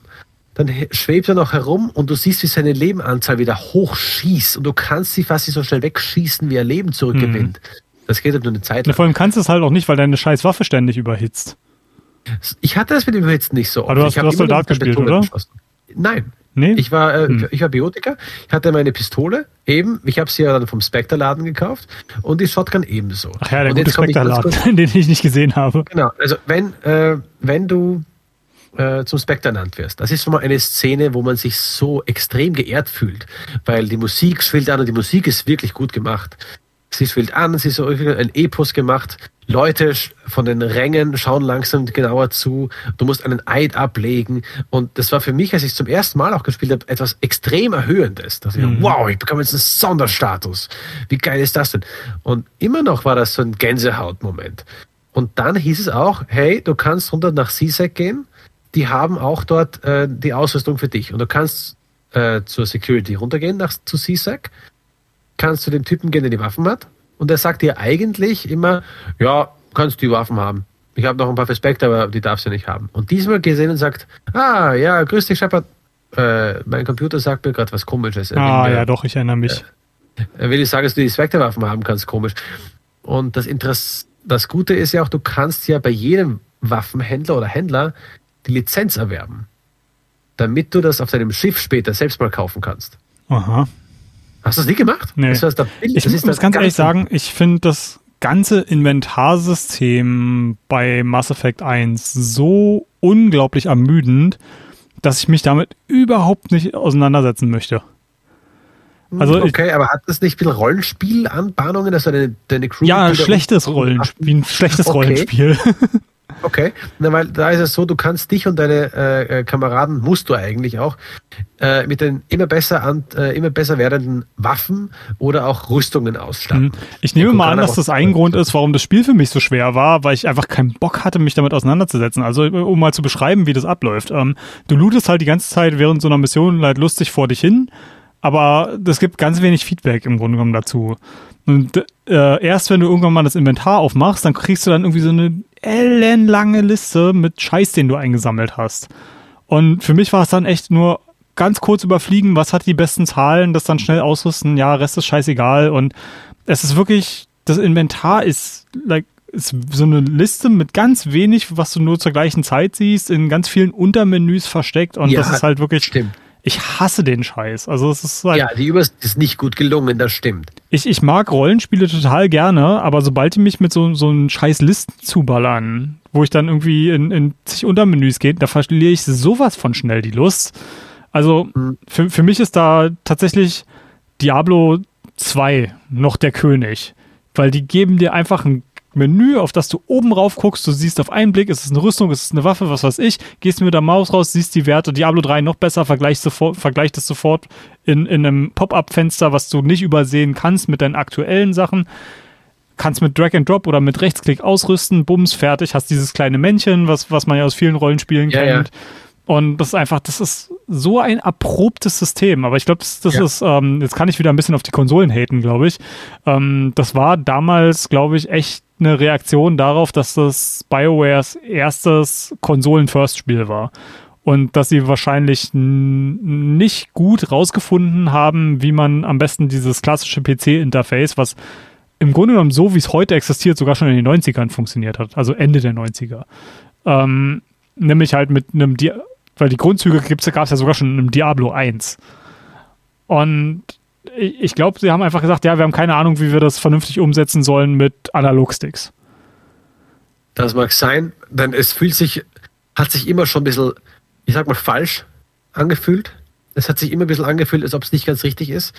Denn man muss auch hier diese Liste durchklicken, vergleicht vorher und nachher, beides ist gleich groß angezeigt und dein Charakter noch daneben. Also sind das drei große vertikale Sachen, die äh, Platz einfach wegnehmen für wenig Info, die du eigentlich brauchst. Äh, und da du von Untermenüs gesprochen hast, ich habe noch die Unter-Untermenüs im Kopf, nämlich du kannst deine so Modifikationen an deine Waffe und an deinen Anzug anschrauben. Ja, Allein das kommt ja auch noch dazu, ey. Allein von der Idee, ja, klar, logisch, alles gut. Und ich habe noch, ich habe es nie wirklich effektiv genutzt. Ich habe es nur für eine Sache genutzt.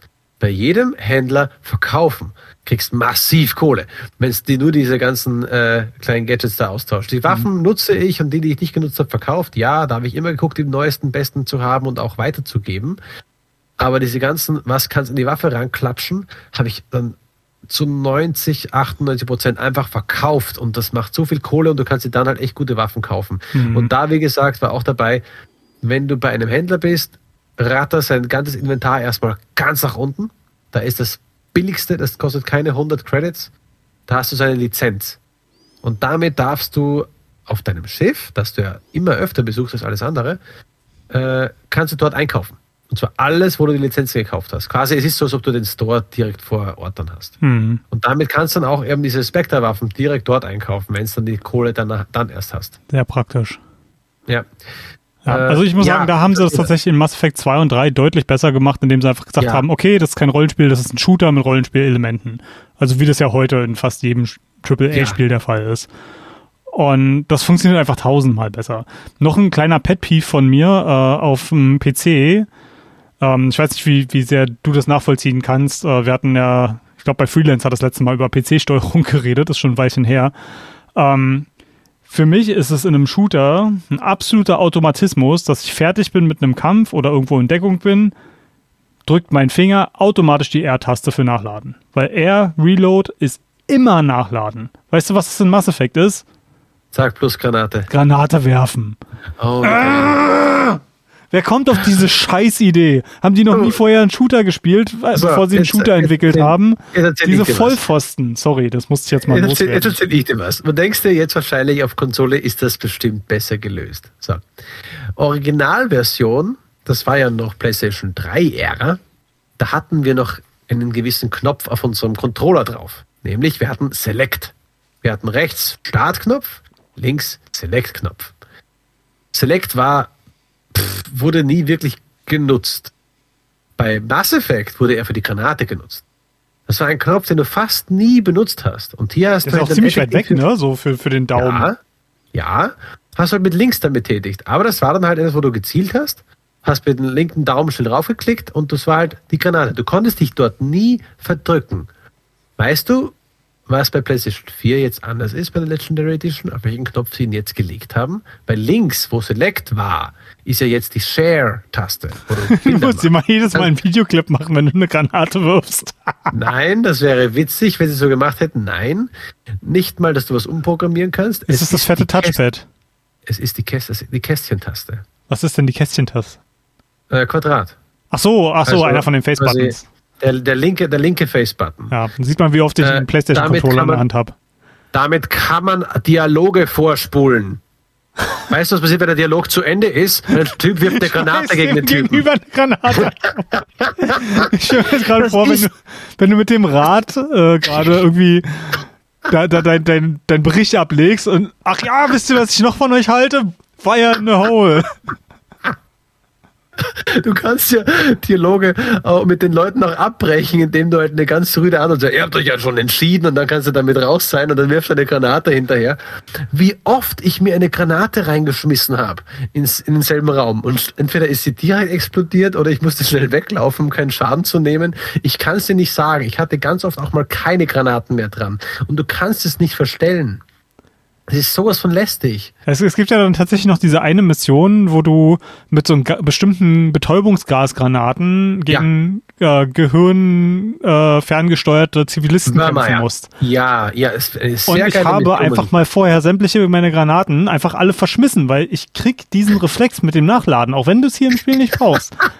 ich krieg ihn nicht raus über 20 Jahre Shooter spielen, also mittlerweile sind es ja locker 25 Jahre Shooter spielen in meinem Leben, haben mir das eingebläut, obwohl ich glaube in den 90ern gab es auch noch nicht so viele Shooter mit Nachladen. Aber ist ja egal, seit, seit Counter-Strike könnt ihr jetzt alle selber gucken, wann es rausgekommen ist. Ist es bei mir einfach drin und dieser Mechanismus wird nie weggehen. Sehr geil. Aber ich wollte diese Mission ganz kurz erwähnen. Ich fand es nämlich eine recht coole Mission. Es ist halt ein Planet, wo man landet. Da findet man diese, diese Rachni, diese sehr gefährlichen Insekten. Das, das war ein Wesen. anderer Planet, von dem ich gesprochen habe. Das war äh, das mit diesem, diesem komischen Pflanzending am Ende. Stimmt, Aber ist egal, ja. erzähl es von den Rachni. Die sind sowieso cooler. Genau, na gut, dann gehe ich gerade zu den Rachni. Rachni, insektenähnliches Volk, das äh, ähm, eine Gefahr dargestellt hat, weil die sehr gefährlich sind auch mit Säure, glaube ich, und so weiter. Ja, die, die, das war das, was ich vorhin erzählt habe, wofür im Grunde genommen die Kroganer ja, die genutzt, Kroganer wurden. genutzt wurden. Und das genau. ist halt, die Rachni waren ein Volk, was beinahe äh, alles ausgelöscht hätte, weil sie einfach so dominant waren. Ja, und sie haben eine Art der Kommunikation, die die meisten nicht verstehen und auch eine, eine andere Art von Wahrnehmung und Geisteswahrnehmung. Sie mhm. können quasi auch dich so dein Hirn so ein bisschen manipulieren und also ganz krasse Fähigkeiten haben die, was auf dem telepathischen Wege mhm, Zumindest die Königinnen. Äh, ja, ich weiß nicht, ob es nur die sind. Ich glaube, die normalen können die, das nicht. Die können die telepathischen Fähigkeiten schon vielleicht die Königin, aber die anderen können genauso kommunizieren. Ja, ja, und ja. Sie sagt und es sagt ja auch äh, über einen Gesang, wenn sie das. Ja, den Gesang. Oh, ich finde das so schön. Auch mehrere andere Sachen, so dass wir gemeinsam im Rhythmus dann sind, sagst du ja so was ähnliches. Oder eine Melodie. One, also two, one, two, three, four. Ja. äh, und du hast dort dann nach einem langen Kampf gegen die Mutter von Liara die Chance, äh, dieses Rachni zu töten oder nicht. Sie ist die letzte verbliebene Königin. Ja, man, man denkt sagt, zu diesem Zeitpunkt eigentlich schon, die wären ausgerottet. Ja, und die sagt dann, nein, wir wollten das wissen, damit wir, äh, weil, genau, die Rachni haben ein, eine extrem krasse Erinnerung und können das sogar über, äh, ihr, an ihre Kinder weiterreichen, Erinnerungen. Mhm. Und jetzt wollen sie wissen, woher haben diese Proteaner quasi, wo haben die gelebt? Das müssten die Rachni wissen. Die waren auch so alt wie damals und diese Erinnerungen müssen weitergegeben worden sein. Darum wollen alle die Rachni befragen, sagen wir so. Echt? Und diese, ja. Und diese Benesia, diese Dame, die eben äh, hier auch neben dem Saren agiert, die Mutter von Liara. Äh, Sicher, dass du da nicht wieder die Rachni mit diesem Pflanzending ähm, verwechselst? Nein. Weil das war nämlich so alt, dass es sich noch an die Reaper und die Poroteaner erinnert. Wer meinst du, erinnert sich daran? Dieses Pflanzending, dieses. Äh Achso, nee, die, die Rachni aber auch. Bei den Rachni war ah, es das Okay, vielleicht habe ich da was verpeilt. Ähm, und jedenfalls äh, hat sie das rausbekommen und man kann selbst auch nochmal was rausbekommen von ihr. Und die Rachni-Same sagt dann: äh, So, was machen wir jetzt? Ich bin hier eingesperrt und wurde jetzt für Beobachtungszwecke quasi hier genutzt. Meine äh, Kinder, die ihr da draußen umgebracht habt, das ist alles in Ordnung, weil die haben mir nicht mehr gehorcht. Aber wenn ihr mich freilasst, ich mach's anders werdet ihr so gütig sein, mich freilassen, damit ich wieder leben kann, oder werdet ihr meine Spezies hier mit zerstören? Äh, und ich habe halt das echt nie übers Herz gebracht, die jemals äh, umzubringen, weil sie auch in ihren Gesprächen auch immer so eine Art hat, wo man denkt, so, die Entwickler wollen nicht, dass ich sie umbringe. Mhm. Also es gibt ja manchmal so Entscheidungen, also wo man denkt so, immer die ah, falsche Handlung. Aber dadurch, dass ich das schon so oft durchgespielt habe, habe ich, glaube ich, keine Entscheidung in diesem Spiel noch nicht gemacht. Ja. Und äh, das ist halt hier auch, auch so, da, da können wir dann gleich mal ein bisschen in das Moralsystem gehen, weil. Ja, das wollte ich ja auch gerade machen. Ich hasse das Moralsystem in Mass Effect. Und hab ich habe die Lösung für das Moralsystem. Ich habe hab die Lösung für das Moralsystem. Das will ich gerade erwähnen. Genau auf diesem Planeten. Auf diesem Planeten. Ich glaube, es war Wörmeier. Wo du nee, der Wörmeier ist das, wo du äh, mit äh, den, den Clash mit, ähm, mit Rex am Ende hast. Okay. okay also auch scheißegal, wie der Planet heißt. Egal. Okay, da wo man der, der, der Matriarchenmutter da nacheilt, mhm. äh, hast du eine Mission für einen Turianer. Ja. Der Turianer sagt, ey, in meinem Büro, das gerade abgesperrt ist, gibt's noch diese und jene Daten, aber äh, ich weiß nicht genau, was er haben will. Und du kannst diese Mission machen und wenn du zurückkehrst, sagst, kannst du ihm sagen, wenn du genug ähm, Einfluss hast für dieses, also du hast, brauchst nur ein bisschen, ein bisschen viel Moral. Mhm. Entweder böse oder schlecht. Dann hast du auch eine Antwort, wo du ihm halt zurechtweisen kannst, gut oder böse, und er macht das dann. Und du kriegst darauf einen Booster für diese Moralentscheidung. Mhm. Recht groß. Das, da ist ein Bug. Du kannst es exploiten. Du kannst ihn danach nochmal darauf ansprechen. Und du kannst ihn nochmal dieselbe Frage fragen. Also kannst du im Grunde genommen dir unendlich böse und gute Punkte Ja. machen. Ja, du bekommst die, du bekommst die guten Punkte rein, gehst kurz auf ein anderes Thema ein, sprichst die Matriarchin an, er redet drüber, gehst nochmal auf die Mission, also im Gespräch, in diesem Gespräch, das Gespräch werden sie auf Sneak verlassen. Sagst, äh, hey, ich habe das ausgeführt, hey, stelle ich der, äh, äh, geh vor Gericht. Okay, Boost, alles klar. Und nochmal, du hast von der Matriarchin gehört, du, nochmal, geh vor Gericht. Und das kannst du so lange spulen, bis es gemaxt ist. Und das habe ich sofort gemacht, um zu gucken, was ist jetzt. Ich will nämlich, wenn es darauf ankommt, die beste äh, Antwort gut haben. Mhm. Weil ich in, in vielen, ich kenne viele Momente, die ich genauso haben wollte und nicht vermissen wollte.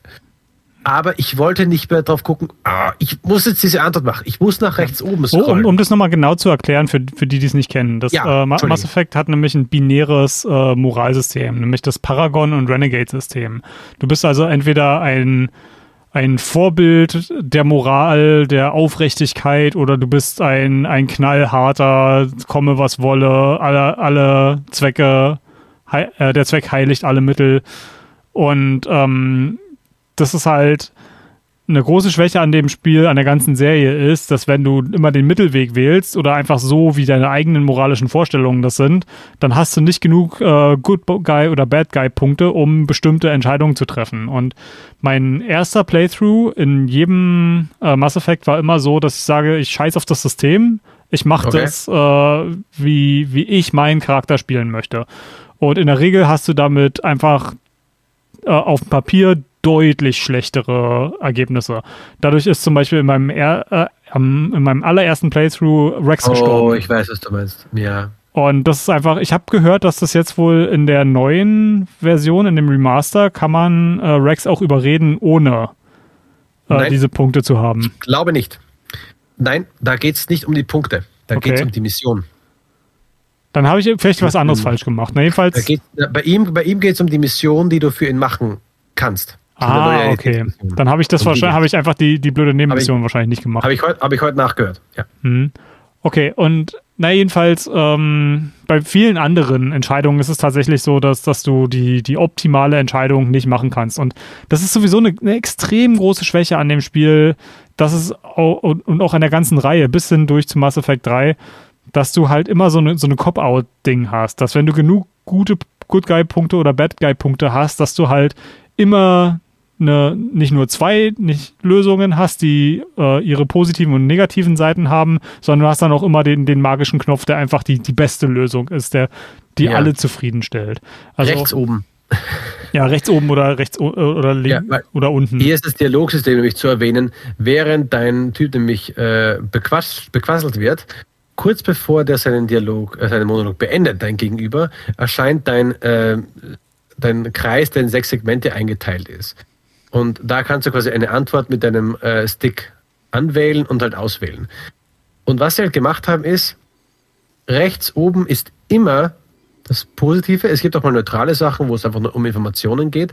Aber rechts oben ist immer das Positive und das Negative ist immer rechts unten eingeblendet. Mhm. Und damit, wenn du weißt, ah, ich habe keinen Bock, die Dialoge jetzt alle noch durchzulesen, gehst du mit deinem Stick auf rechts oben und drückst einfach Kästchen, bis Ja. die Granate Und, rausfliegt. und von, von der Warte aus ist für mich Mass Effect eigentlich nicht mal mehr ein Rollenspiel. Weil wenn du einen optimalen Spieldurchlauf haben möchtest, ja. dann kannst du keine Rolle spielen. Dann ist es vom Spiel im Grunde genommen Ja. vorgegeben. Und, das finde ich, ähm, so sehr ich Mass Effect auch früher, früher geliebt habe, das war von Anfang an was, was ich zum Kotzen fand. Weil für, für mich ist in so einer Art Spiel ist die Entscheidungen, die ich treffe, die müssen nicht mal irgendwie große Auswirkungen haben. Also ich bin jetzt nicht einer von denen, der zum Beispiel sagt, Mass Effect 3 war scheiße, weil nicht jeder meiner äh, Entscheidungen ja, ja. eine große Auswirkung hatte. Das finde ich gar nicht so wichtig. Nee. Wichtig ist es für mich, dass mein Charakter für mich konsistent ist. Ja, es muss meine Entscheidung sein. Genau, ja. und hier bei Mass Effect, wenn du es extrem willst, kannst du eigentlich auch sagen, und äh, tatsächlich gab es sogar die Option in Mass Effect 3, dass du einfach den Dialog-Light-Knopf drückst und dann halt einfach keine Auswahl mehr hast und die machen automatisch immer die gute Auswahl. Aber im Grunde genommen kannst du auch von Anfang an den Hebel eigentlich in eine von den beiden Richtungen machen, weil viel Flexibilität wird dir nicht gelassen. Also mir sind tatsächlich in meinem ersten ähm, Durchspielen der ganzen Reihe sind mir so viele Leute verreckt, einfach weil, weil ich der Meinung war, meinen Shepard so zu spielen, wie er für mich Sinn gemacht hat und nicht ja. äh, wie es das Spiel von mir wollte, dass, dass ich geradlinig nur eine Schiene fahre. Ja, das ist eine große, das ist eine große Schwäche. Weswegen, als ich von diesem Exploit gehört habe, ich gedacht habe, das muss ich machen, damit ich endlich mal auch jemandem sagen kann, halt, halt die Schnauze. Hm. Und äh, ich denke, oh nein, jetzt war ich böse. Jetzt bitte, jetzt haben, ja. äh, dann habe ich eben nicht mehr meinen Shepard gespielt, der auch mal äh, auf den Tisch haut und sagt, und sie setzen sich sofort wieder hin. Hm. Siehst du, und auf dem PC äh, ist es noch einfacher, da gibt es nämlich eine Mod dafür. Das ist die beliebteste hm. Mod auf dem PC gleich nach den äh, Grafik-Update-Mods. Auch mhm. noch eine witzige Sache, ähm, ich habe mir einfach äh, 4K, ein 4K Texture Pack und äh, noch ein paar andere Grafikmod-Sachen runtergeladen, die witzigerweise sind, größer sind als das ganze Spiel. Alter Schwede. Weil es halt wirklich extrem hoch aufgelöste Texturen sind. Und da sieht aus meiner Sicht, zumindest was von Screenshots gesehen hat, sieht mein Mass Effect 1 immer noch besser aus als das vom Remake. Krass. Ist aber allerdings auch riesengroße Dateien. Aber ja. voll, vollkommen wurscht. Um, auf der anderen Seite muss ich halt wiederum sagen, bei diesem Moralsystem, wenn man halt nicht den optimalen Weg hat, ähm, da hat man teilweise halt einfach die dramatischeren Ereignisse und ja. eine aus meiner Sicht bessere Geschichte durch die Verluste, die man erleidet. Also um jetzt mal ähm, ein bisschen vor, vorwegzugreifen zu Mass Effect 3, ähm, das war Tully war quasi mein, mein Waifu in, in dem Playthrough. Da habe ich einen männlichen oh, Shepard gespielt ja. und in, in Teil 2 und Teil 3 kann, kann sie deine Romance-Option sein. Und ähm, die am, ganz am Ende kommt es zu einem großen Konflikt zwischen den, den Gate und äh, oder den Geth und den Quarianern. Und das ist auf der, spielt auf der Heimatwelt äh, der, der Quarianer und ja. Ähm, man hat eigentlich das ganze Spiel versucht, zwischen den beiden Fraktionen zu verhandeln, um Frieden zu kriegen. Und die, der äh, quarianische General will halt einfach, der sieht halt einfach in dem Moment, wo man die, die Geth überredet hat, quasi den, den Kampf zu beenden, sieht er die Möglichkeit, die Geth auszurotten. Und wenn man halt den, den magischen roten oder den magischen blauen Knopf drücken kann, dann kann man halt äh, das Ganze verhindern. Ähm, bei mir war es so, ich musste mich entscheiden, ähm, unterstützt die Geth oder die Quarianer. Und ich habe einfach gesagt, die Quarianer haben nicht nur die Geth erschaffen und haben sie im Grunde genommen als eine Sklavenrasse gehalten, sie wollen sie jetzt auch noch, wenn sie verwundbar sind, komplett auslöschen und, und wieder in den Krieg stürzen, obwohl eine friedliche Lösung möglich ist. Also habe ich gesagt, auch wenn meine, meine Partnerin in dem Spiel sozusagen, ähm, selbst wenn sie eine Quarianerin ist, kann ich als quasi einer der höchsten militärischen Funktionäre nicht meine persönlichen Emotionen da gelten lassen, sondern ich muss sagen, nee, das ist jetzt ein Kriegsverbrechen, was die Aquarianer macht. Ich kann euch da nicht unterstützen. Und das folgert halt das darin, dass äh, die, die Quarianer einen enormen äh, militärischen ja. Nieder, Niederschlag erleiden und fast ausgelöscht werden.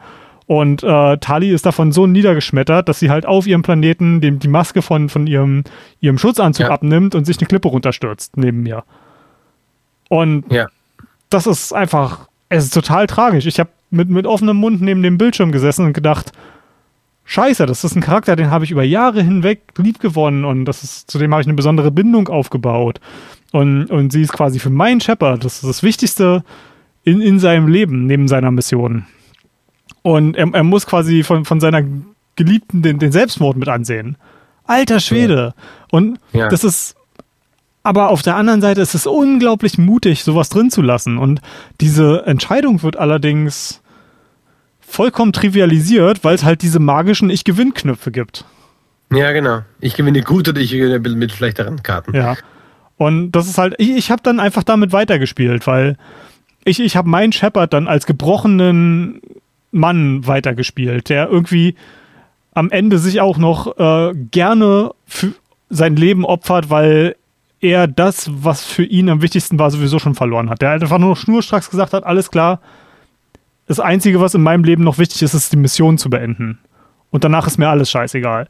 Und das war einfach von all meinen Playthroughs, wahrscheinlich auch ein bisschen dadurch bedingt, dass es der erste war, aber von all meinen Playthroughs dieser gesamten Mass Effect-Reihe, das, was mit, was immer hängen bleiben wird, weil halt einfach diese, diese schicksalhaften Tragödien in diesem Playthrough passiert sind. Und seien wir mal ganz ehrlich, irgendwie in so einem Konflikt, wo alle intellig intelligenten Rassen der Galaxie auf dem, der Milchstraße auf dem Spiel stehen, ist es doch irgendwie ein bisschen unglaubwürdig, dass Shepard irgendwie immer gewinnt, oder? ein, sehr, ein sehr schöner Satz. Ja, ähm, mir hat diese Erfahrung, die du da mit Tali hattest, hatte ich beim ersten Durchspielen für mich nicht. Ich kam mir sehr geil vor, als ich das verhindern konnte. Aber als meine Frau das Spiel gespielt hat, war sie nicht so weit.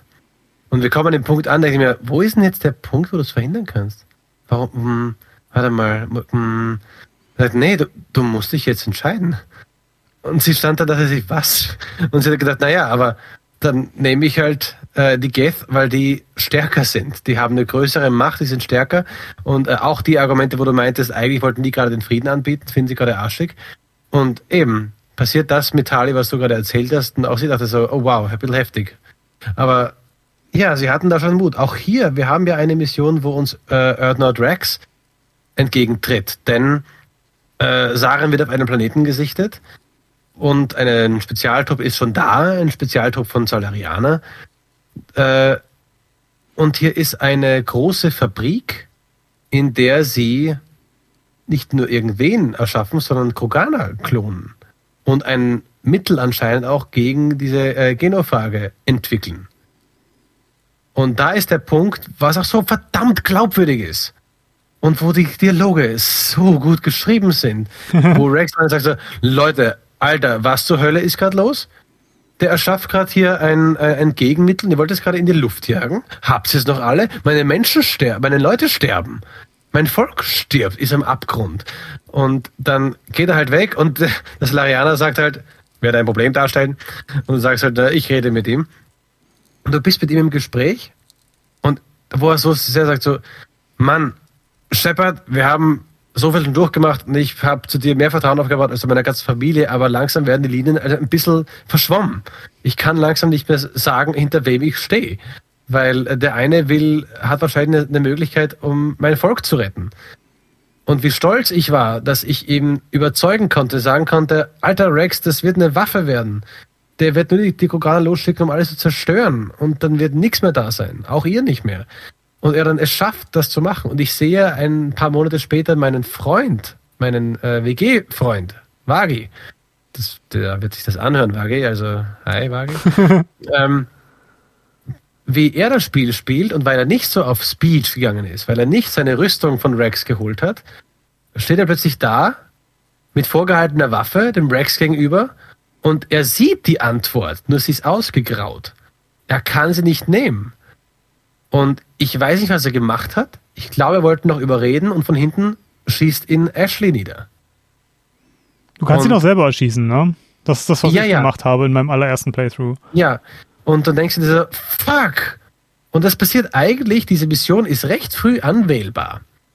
Das ist halt so, eine scheiße Mission, ne? ja, weil dann ist Wie eben alle da, Nebenmissionen. Mm, es ist keine, mm, es ist eine McGuffin-Mission.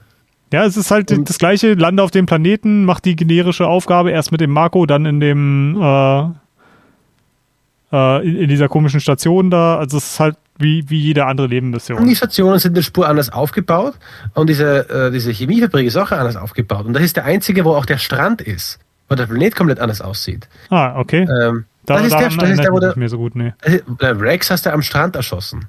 Ach so, ja, ja, ja. Ich, ich dachte, Paradies wir reden jetzt von der Mission für Rex mit der Rüstung. Ah, nee, Entschuldige. Ja, das war die scheiß Nebenmission. Ja, Entschuldige. Da hatte ich mich zu schnell verplappert. Aber auf dieser Mission, wo du äh, Rex gerade halt nicht töten musst oder eben töten musst oder er wird getötet, wo du denkst so, Kacke, die Mission ist halt so früh anwählbar und so früh kannst du ihn verlieren. Nee, das ist kurz vorm Ende. Das ist tatsächlich mm. die, die dritte Mission von hinten. Die kannst okay. du erst dann machen, wenn du äh, ähm, wenn du, ähm, na, wie heißt der nochmal? Wenn du weißt, wo du hin musst. Wenn du Liara hast, wenn du äh, ja. bei Liaras Mutter und den Rachni warst und wenn du bei dem Thorian, diesem Pflanzenwesen warst. Dann okay. ist eigentlich der, der zweite Akt schon fertig. Also es ist quasi die erste okay. Mission vom dritten Akt. Okay, aber mir kam vor, es kam recht schnell. Und dann ist das zweite, was auf dieser Mission passiert, nämlich. Ähm, darf ich nochmal hm. ganz kurz auf die, diese Entscheidung ja. eingehen? Ähm, Rex, auch hier muss ich wieder ganz kurz über das Moralsystem reden, denn auch in diesem Dialog, finde ich, ist die, dieses Moralsystem und diese, diese rote und blaue Antwort, die du zur Verfügung hast, wenn du genug Good- oder Bad Guy-Punkte hast, macht auch diesen Dialog wieder schwach. Weil dann hast du halt wieder den, den, magischen Knopf, der ihn überzeugt. Und das ist halt einfach dadurch ein extrem kurzer Dialog, weil es gleich die erste Auswahlmöglichkeit ist, die du machen kannst. Und dann ist auch. Nee, nee, nee, du hast noch ein bisschen, du hast noch ein bisschen Gespräch mit ihm. Aber nicht viel. Also es ist halt wirklich Nein, so ganz, ganz kurz, ja. redet ihr miteinander, das, was du auch meinst, hey, ich weiß hier nicht mehr, wer Freund oder Feind ist.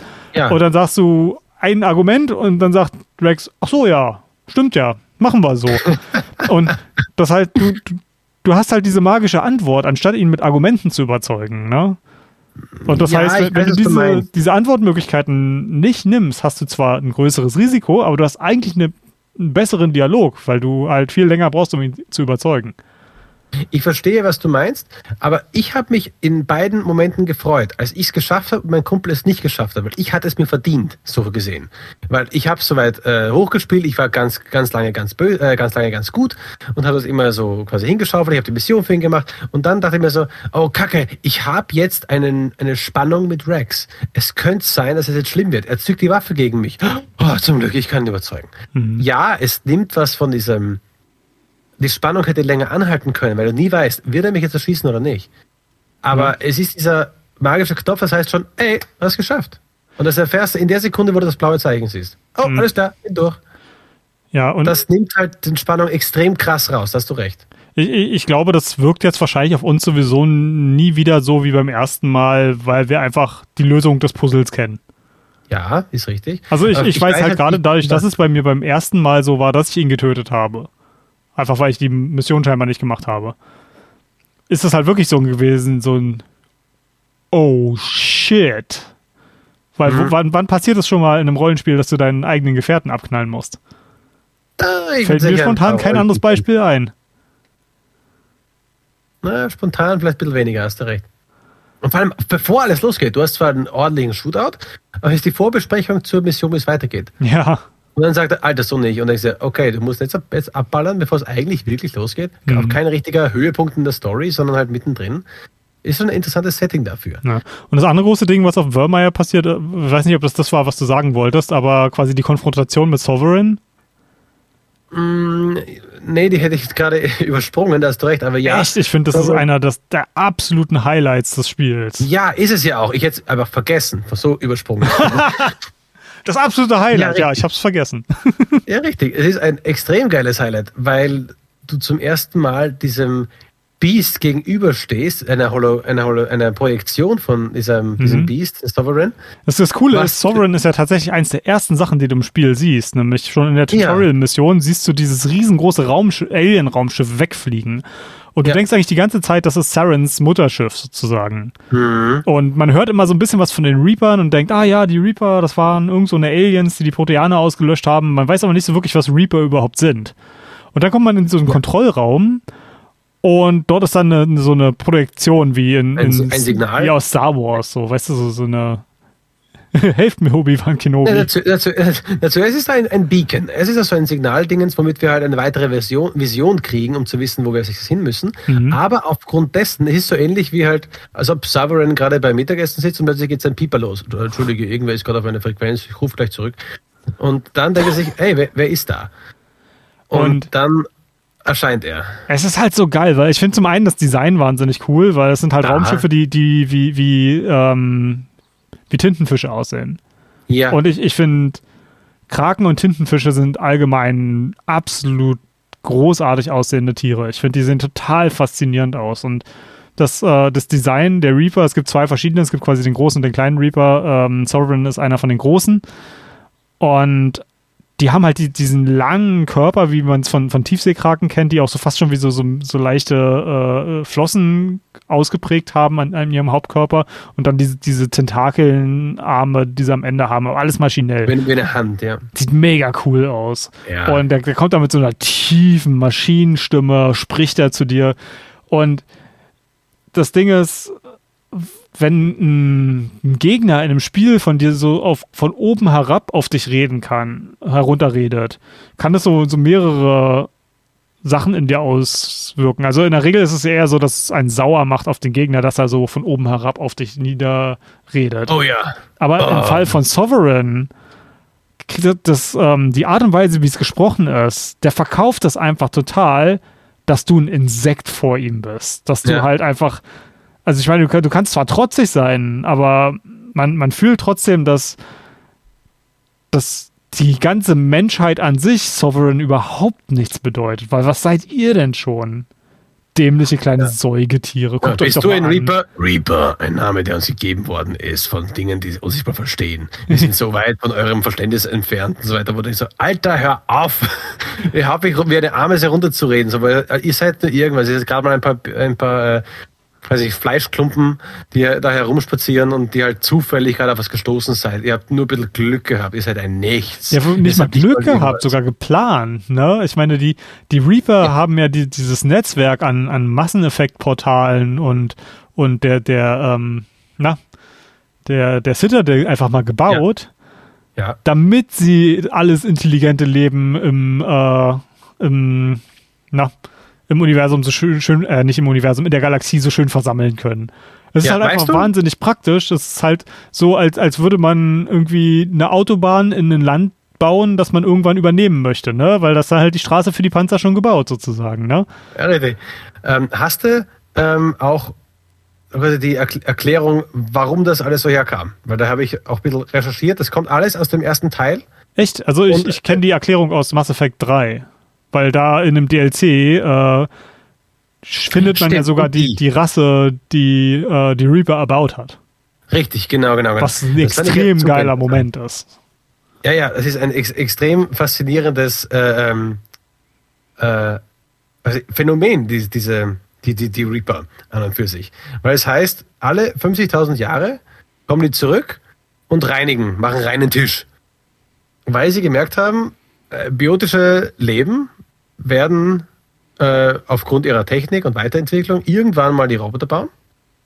Und wenn die Roboter gebaut werden, werden sie die irgendwann verbessern, vielleicht sogar bis zur künstlichen Intelligenz. Und dann heißt es, die künstliche Intelligenz wird halt alles, wird halt den äh, Erbauer vernichten. Mhm. Und damit das sich. Die Farianer haben es ja schon gemacht. Also ja, im Grunde haben sie die Reaper ja eigentlich schon zu spät für diesen Zyklus.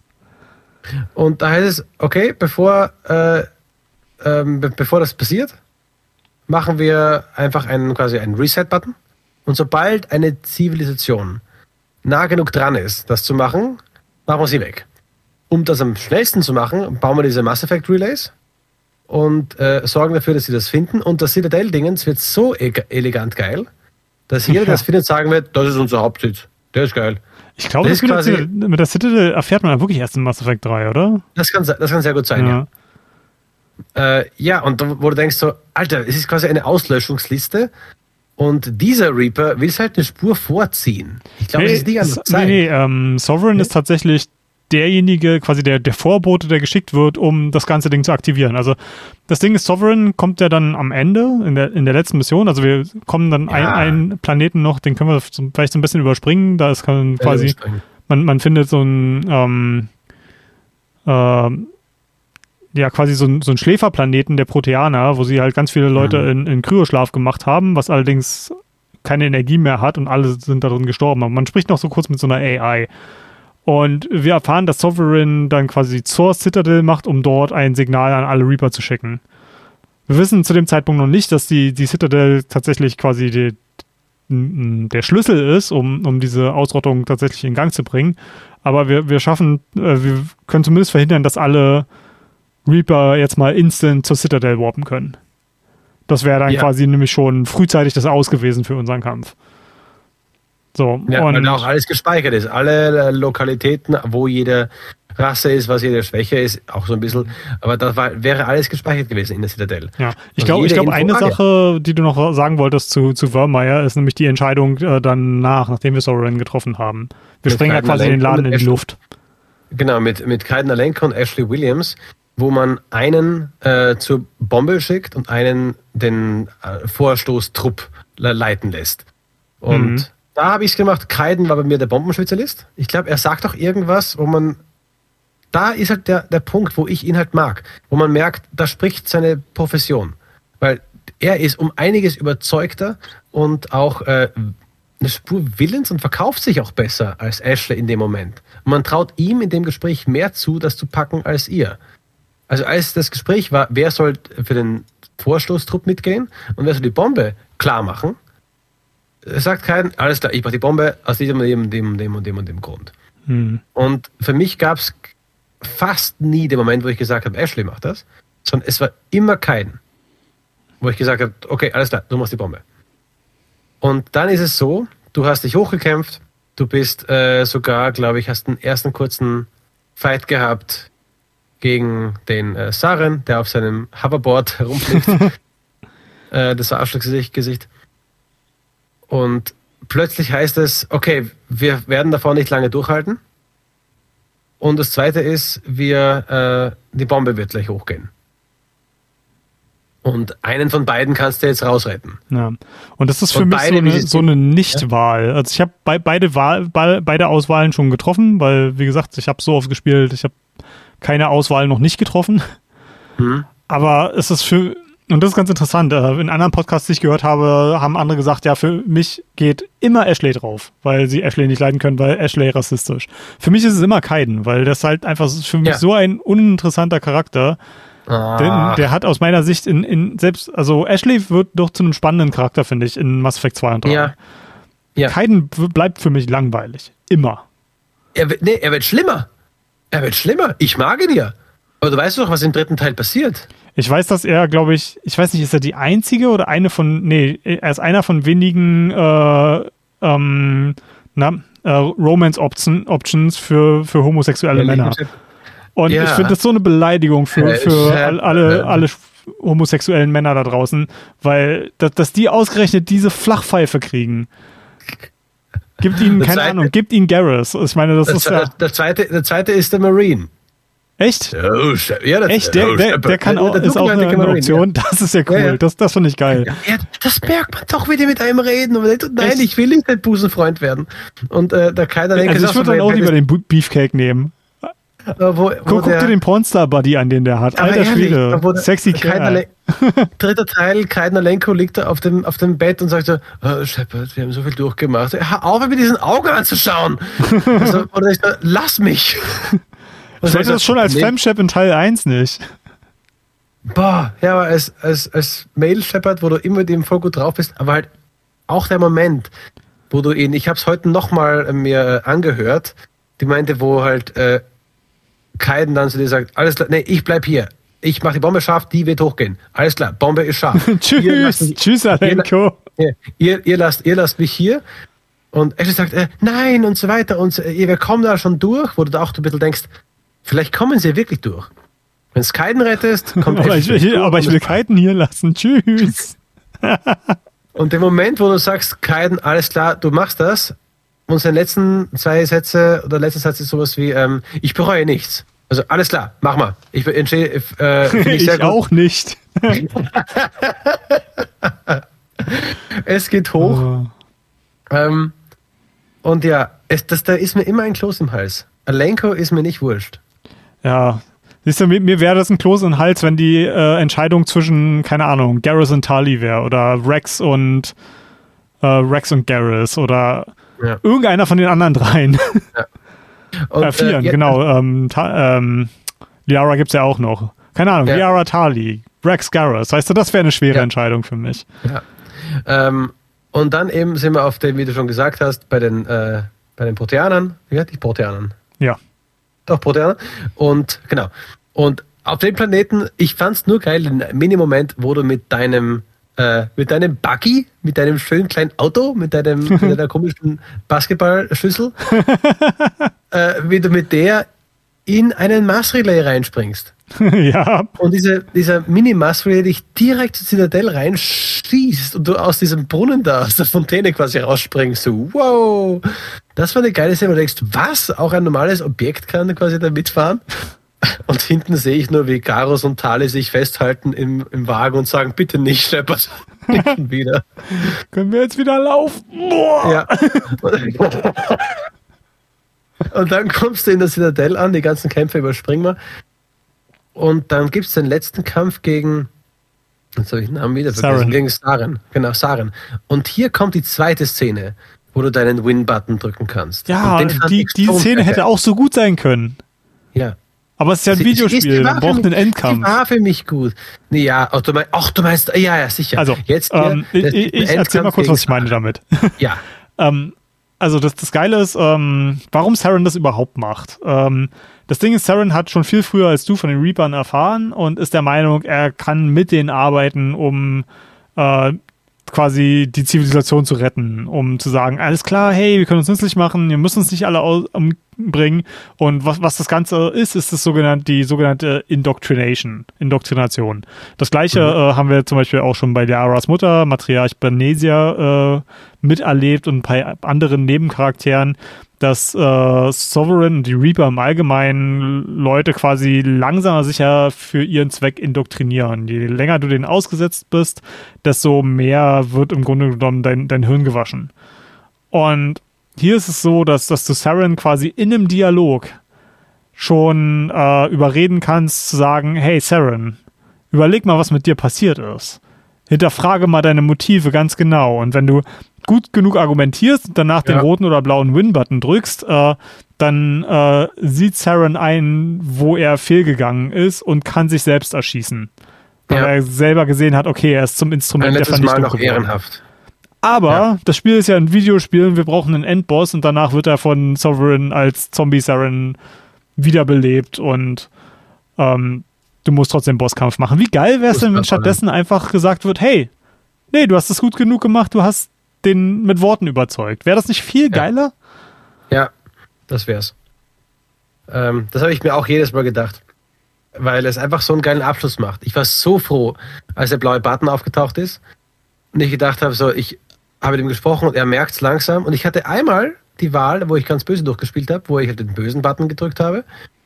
Und dann redet er nicht mehr sehr viel und mir kommt vor, ich muss nachgucken, ob es stimmt, dass er dann irgendwas Unverständliches noch murmelt, so ob es ein turianisches Gebet quasi spricht. Und dann drückt er halt quasi seine Waffe gegen sein äh, Kinn unten und drückt ab. Ich habe es beim ersten Mal spielen auf der bösen Art so empfunden. Ich weiß nicht, ob es stimmt. Geil wäre schon. Wenn er halt dann nur noch quasi, quasi weiß, eigentlich hat er recht und nochmal quasi zu sich selbst was flüstert und sich selbst in den Kopf liest. Ja, und wenn es dann Ja, wenn du nicht recht hast, dann hast du gerade ein kleines Stückchen Fanfiction geschrieben. Das darf auch sein. Und äh, jetzt ist der Bosskampf ist vorbei. Äh, und hier heißt es dann auch, eine extrem wichtige Entscheidung, und da bin ich sehr entspannt, wie du entschieden hast, nämlich die ganze Flotte ist da. Ein riesiger Space-Kampf sp- findet ja statt, während die Sovereign, das böse äh, Schiff, an der Zitadelle gerade die Daten hochladen will. Ja. Auf Pornhub Sehr, sehr cooler, sehr epischer Kampf mit sehr niedrig aufgelösten Zwischensequenzen. wo du auch wenig mitkriegst, ja. Aber am Schluss heißt's, hey, äh, mach doch endlich die Tür auf, damit wir äh, die Sovereign äh, angreifen können. Mhm. Und dazwischen heißt's, hey, wir haben ein Notsignal bekommen von dem Schiff, wo die Botschaft drin ist. Also wo die Wo der Rat ist, der wo evakuiert der Rat drin ist. Genau. Die sind da drin. Sollen wir unsere Truppen abziehen, um die zu verteidigen?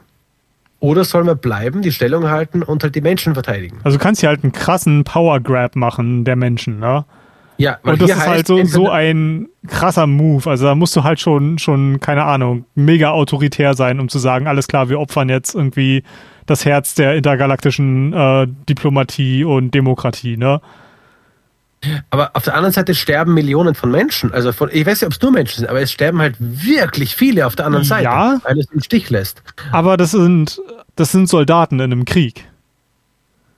No, ich ich, ich habe mir auch gedacht, das sind, äh, nee, ich dachte, das sind auch Nee, nee, die, die Wahl ist im Grunde genommen, du kannst die entweder zu der Destiny Ascension, das ist die Ja, Name von dem. Schiff, schicken, um Ja. die zu verteidigen, oder du kannst, Ja. und halt auch zu sagen, okay, wir, wir opfern uns, oder du kannst Sovereign angreifen stattdessen.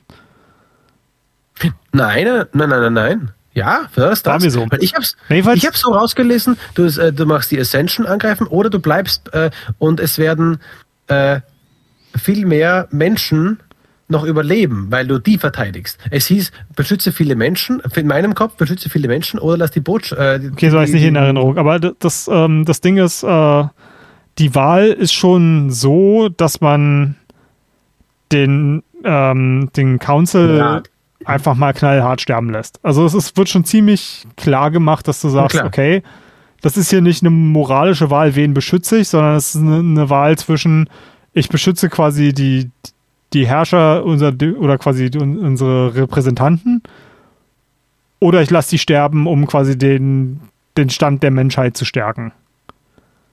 Und ich, ich habe das ein, ein, zwei Mal bei ein, zwei Playthroughs, glaube ich, gemacht und das ist auch schon ziemlich knallhart. Also der ähm, Senator äh, oder der Udina, ich weiß nicht mehr, ist er Se- Senator oder Ja, Was weiß ich? Udina. Ähm, Botschafter Udina. Botschafter Udina, der, der reißt danach halt auch knallhart alles an sich.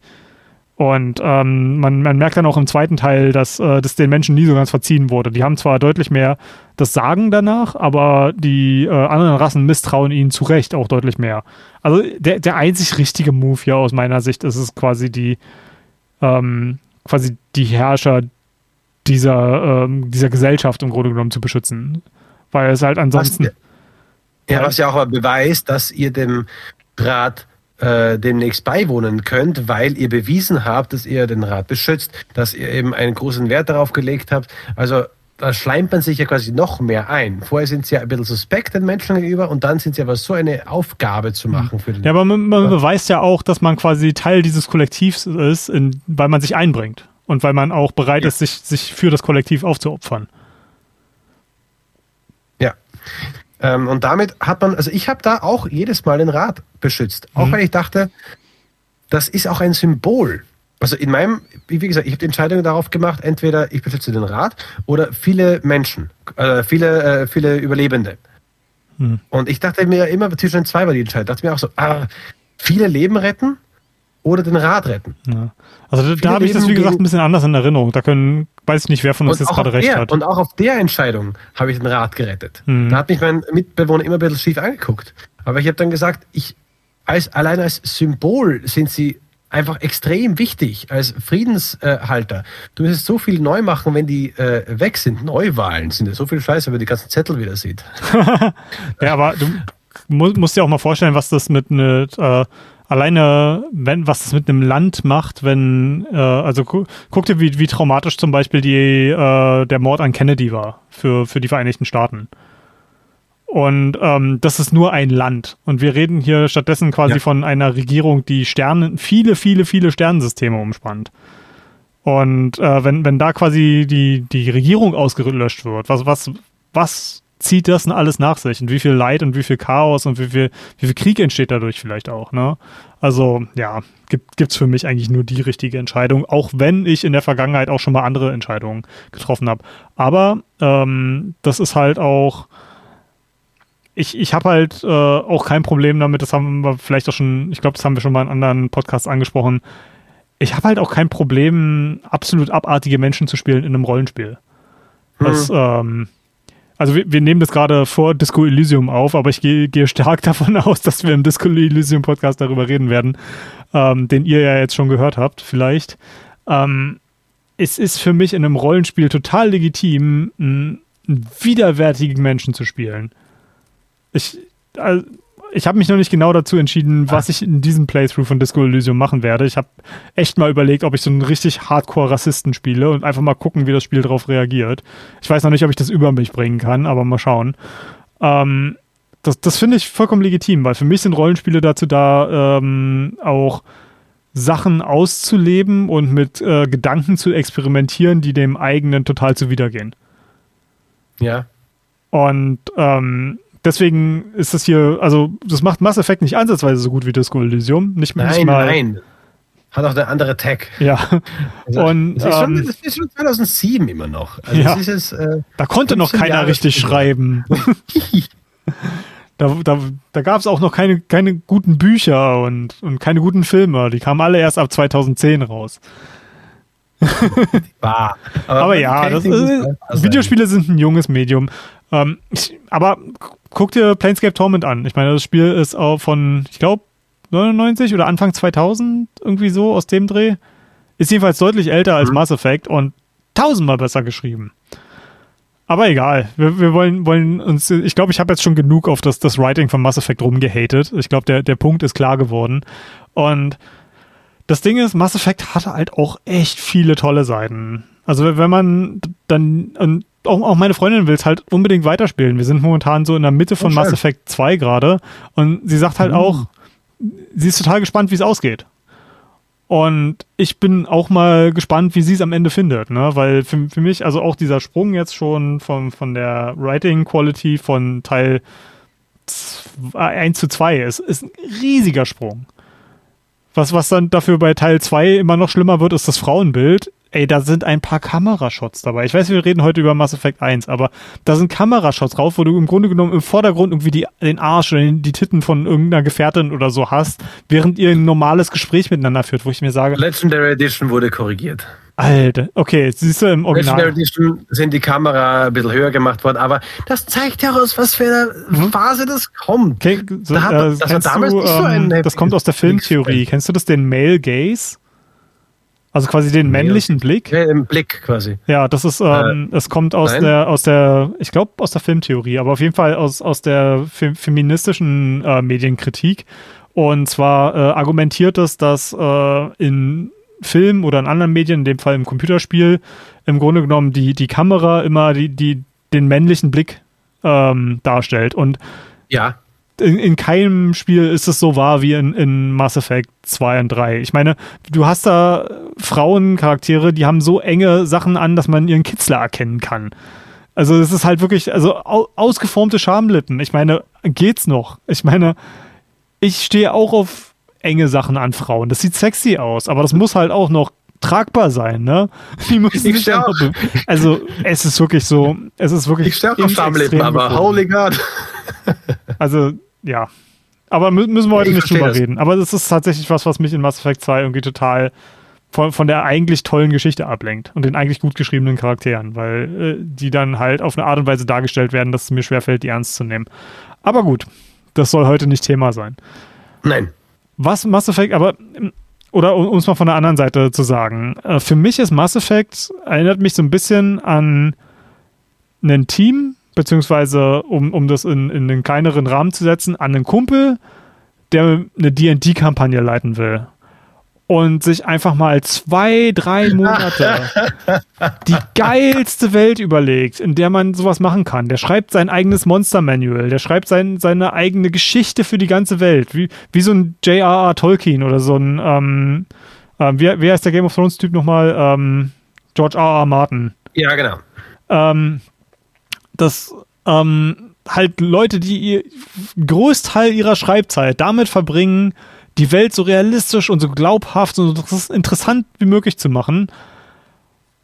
Und dann ist es aber auch trotzdem nur noch ein Kumpel von mir, der halt nicht schauspielern kann und trotzdem versucht, irgendwie Stimmen für die Erzähler zu machen und der keine, keine Dialoge schreiben kann. Und der hat halt die- diese super fantastische Welt, die einfach mal, in, in der du 10.000 Abenteuer spielen kannst und die die Basis für jahrzehntelange Abenteuer sein könnte, aber wo halt dann trotzdem nur Amateure drin spielen. Ja, und in der, in der Bar kommt, macht er dann eine Dame, die sagt, oh ihr Helden, könnt ihr mir nicht zehn Rattenköpfe bringen? Die sind genau da drüben. Und ich so, Alter, hast du echt keine bessere Nebenmission ausgedacht? Also ja, das ist halt das, das Writing, also ich, ich habe das Gefühl, dass sie für Teil 2, also die ganze Production Quality ist ja tierisch hochgegangen und ich glaube, die haben tatsächlich auch an, an ähm, Dialogwritern, ich weiß nicht, ob sie da Leute aus dem, die, die Erfahrung mit Filmen haben oder au- aus anderen literarischen Ecken kommen oder einfach auch erfahrenere Videospielschreiber mit, mit an Bord genommen haben. Ähm, es ist tausendmal besser geworden. Auch da gibt es noch Sachen, wo sich mir die Nackenhaare aufstellen, aber nicht mehr in jedem zweiten Dialog. Was man jetzt noch positiv erwähnen möchte, ich zumindest, was wir nicht wirklich angesprochen haben, wie findest du die Musik? Die Musik ist fantastisch. Ähm, Ja. Das ist, Das ist ein Aufsatz, den du bringst. Die Musik ist fantastisch. ja, ähm, das ist sehr, sehr anders als jetzt bei einem, ähm, zum Beispiel einem Hades oder irgendeinem Supergiant Game oder sowas wie Persona, wo du irgendwie, was so groovy ist, dass du am liebsten mittanzen willst, während du im Kampf bist. Ähm, das ist perfekte Hintergrundmusik. ja. Die fällt null auf, wenn du nicht explizit dran hörst. Aber ein, Aber es untermalt den Moment. ja, ja, es ja. Ist, ist sehr cineastisch, um mal dieses Ja. schlimme Wort zu ne mit C Mhm. zu nehmen. Ähm, es ist tatsächlich so, dass das jeden Moment einfach mit so, so einer, einem Klangteppich untermalt. Also es sind unglaublich voluminöse, effektvolle Synthesizer-Pads, die da drunter liegen, die halt dich wirklich in so eine Decke aus Klang hüllen, die einfach perfekt die Stimmung unterstreicht. Und ein, ein, Thema, was ich da, äh, wo ich genau ein, das Augenmerk drauf legen will, ist das, was spielt, während du auf der äh, Galaxiekarte bist. Das ist nämlich Ja. ein Song, der in verschiedenen Variationen in allen drei Mass Effects kommt, wenn du auf der Karte bist. Und ich, ich krieg so ein wohlig warmes Nostalgiegefühl immer, wenn ich das höre. Und ähm, wenn wir dran denken, ich, ho ich hoffe, ich, ich, ich denke dran, wir müssen mal von äh, Psycho Crusher, ist äh, ein Künstler, äh, der viel äh, für OC Remix äh, Sachen macht oder auf der, der Seite Mhm. OC Remix äh, veröffentlicht. Für die, die von euch, die das nicht kennen, das ist eine Webseite, die Videospiel-Remix äh, macht. Und der hat eine total tolle Version von diesem, diesem Map-Theme äh, mit dem Namen äh, Mass Effect True Paragon veröffentlicht. Und das ist so gut, weil er im Grunde genommen die, die, den, das Grundthema von diesem Song nimmt und dann halt mit so einer schönen, äh, mit Delay versehenen E-Gitarre darüber spielt. Und Mhm. das ah, ist richtig gut gemacht. Nice. Was, wobei ich immer ein wohliges Gefühl kriege, wenn ich von Mass Effect Musik äh, ne- genau denke, genau den Anfang, wo man am Hauptmenü noch drin ist. Und Mhm. dann kommt so ein Ton, einen Ton, so da, da, so ein, ein Synthesizer-Ton, der einfach lang gespielt wird, gehalten wird. Und wenn du einen Knopf drückst, passt. Also diese, diese, Ja. es ist, ja, es geht so ins Ohr rein und Aha. es ist, es ist im ganzen Spiel kommt es nicht vor. Aber genau da, die Kamera über den Planeten zeigend und es ist so ruhig, das ruhige Weltall, also da, da. Ja, das ist, es ist wahnsinnig cool. Also, das ist ja ein, eine große Kunst, äh, so einen epischen Film- und Videospiel-Soundtracks halt auch wirklich mit wahnsinnig wenig, also so ein, ähm, mit so einem ganz einfachen Leitmotiv unglaublich viel zu machen. Also, für, für die, die es nicht wissen, ein Leitmotiv ist im Grunde genommen die geringstmögliche Folge von Tönen, die ein wiedererkennendes äh, Motiv ein bilden. Ein Wiedererkennungswerk Also das Beispiel, was jeder kennt, ist ba ba ba bam. Drei Töne. Und äh, du weißt sofort, was, was gemeint ist. Ähm, und da, das ist halt bei Mass Effect auch. Du hast ein, ein Thema, was super kurz und eindringlich ist, super simpel gehalten und du fühlst dich sofort im Mass Effect. Und das macht super. Ähm, Hm. auch, auch wenn ich jetzt schon wieder äh, zwischen den Teilen springe, äh, ein ganz großer Shoutout geht da für mich auch an Mass Effect 3. Das äh, zwei wunder, wunderschöne ähm, Stücke von Clint Mansell hat. Klavierstücke. Ah, also mit der Klavier? ja, da, da, da, da läuft mir heute noch eine kleine Träne runter, wenn ich das höre. Und meine Freundin spielt das. Also meine Freundin ist eine begnadete Oh, wow. Klavierspielerin und äh, die, die kann das. Und wenn das aus einem anderen Zimmer kommt, sitze ich dann auch mal hier so, ach ja, so kann, Sie da, schön. kann, kann sie das hier für die Nachcredits einspielen? Nur ein bisschen. Äh, ich glaube nicht, dass, es, dass äh, sie das aufnehmen wird. Aber ich kann sie zumindest mal fragen. Also ihr Mach hört das dann ja, ob es geklappt hat oder nicht. Aber ich glaube, wenn ich ihr die, die Pistole auf die Brust setze und sage, wir brauchen das für den Podcast, dann sagt sie so, äh, wahrscheinlich. aber schauen wir mal, was passiert. Ähm, zu, den, zu den Sounds noch einen kleinen Fun Fact, den ich herausgefunden habe. Es gibt ein, ein paar Planeten, darunter auch äh, einen Mond, nämlich unseren Mond, der Erdenmond, den man auch besuchen kann. Wenn man dort aussteigt aus seinem Marco, kann es sein, dass man gewisse Sounds hört. Ein komisches wahlähnliches Hallen und Klingen, das hinweg schallt über alles. Und das ist ein vermeintlicher Rachni-Ton. Ach, Also diese Insekten. die da äh, dann vielleicht entweder da sind oder sich verborgen halten. Auf jeden Fall hörst du dieses, ich kann es nicht genau beschreiben, aber es ist so ein wahlähnliches Hallen über irdisch. Du kannst ja mal gucken, ob du das irgendwo in der Soundbibliothek online findest, dann können wir das ja vielleicht mal kurz einspielen. Mhm, dann, und das Ergebnis hört ihr hier. hier jetzt wurde er gerade eingespielt. Und äh, noch einen kleinen, äh, einen kleinen Fun Fact, den wollte ich auch jetzt kurz zum Teil 2, wo man rumfliegt und diese Proben in Planeten reinschießen kann. Oh man, Gott, kann ja. mit seinem, kann, man kann mit seinem, äh, oder war das sogar im ersten? Nee, nee, das war im zweiten. Das erinnere ich mich noch, weil wir das nämlich gerade ja äh, übersprungen haben und uns mit Cheat Engine einfach unendlich Ressourcen also, gecheatet haben, weil das ist so ähm, ein Scheißsystem. Ja, im zweiten, ich, ich mag, irgendwie mag ich's. Es dauert lange, ist wie Fischen, nur kürzer. Du äh, fährst zu einem Planeten hin, der hat dann gewisse Ressourcenanzahl. Hey, da ist sehr viel oder ist sehr wenig. Du kannst dann auf einem Fadenkreuz auf dem Planeten rumfahren und wenn du eine Ader gefunden hast, wo du sagst, oh, da ist, glaube ich, sehr viel, schließt du eine Probe ab. Und sagt dann Probing und dann kriegst du das. Und du kannst folgendes machen. Du gehst in Uranus. das Sonnensystem. Jawohl. ja. Und äh, bei Uranus steht depleted. Also da ist nichts zu holen. Und wenn du eine Probe hinschießt, sagt deine, deine äh, Schiffs-KI, really? Probing Uranus. Und das ist eine Probing Uranus, sagt sie das. Ja, ich, ich bin auch sehr dankbar darüber, dass sie das reingemacht haben. Das ist ein schöner Gag, der ja. genau auf meinem Niveau ist. Und zuletzt eine letzte Frage an dich, nämlich ein kleines Quiz. Oh Gott. Äh, woher kam der Sound der Sovereign? Weiß A. Der Computerventilator durch ein Staubsaugerrohr durch, mit kurzem Sound-Editing danach. War es ein viermal verlangsamtes Schnarchen des Studiohundes? Oder war es C, eine Nationalpark Mülltonnen öffnen? Es war die Mülltonne. Hast du das gewusst oder geraten? Das habe ich gewusst. Oh, sehr geil. Ja, da haben sie erzählt, die haben die Mülltonne geöffnet. Das war so ein, ein Bärenschutz. Man musste also ein bisschen umständlicher aufmachen und hat so ein gemacht, weil es halt ein bisschen verrostet war. Und das haben sie, glaube ich, nur eine Oktave runtergesetzt und minimal was verändert. Und schon haben sie, hatten sie einen Sovereign-Ton. Mhm.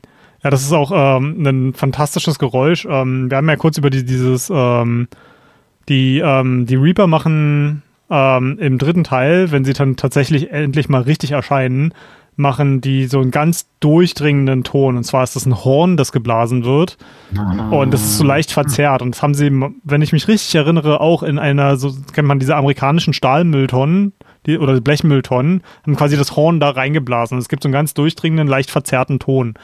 Und ähm, das ist halt total geil, weil das ist, ähm, im Englischen sagt man dazu diegetic wenn man Töne hat, die sowohl in einem Soundtrack oder in einem, in einem ähm, äh, quasi in, in, einem Stück Musik vorkommen, aber den ja. auch die, die Charaktere im Spiel hören.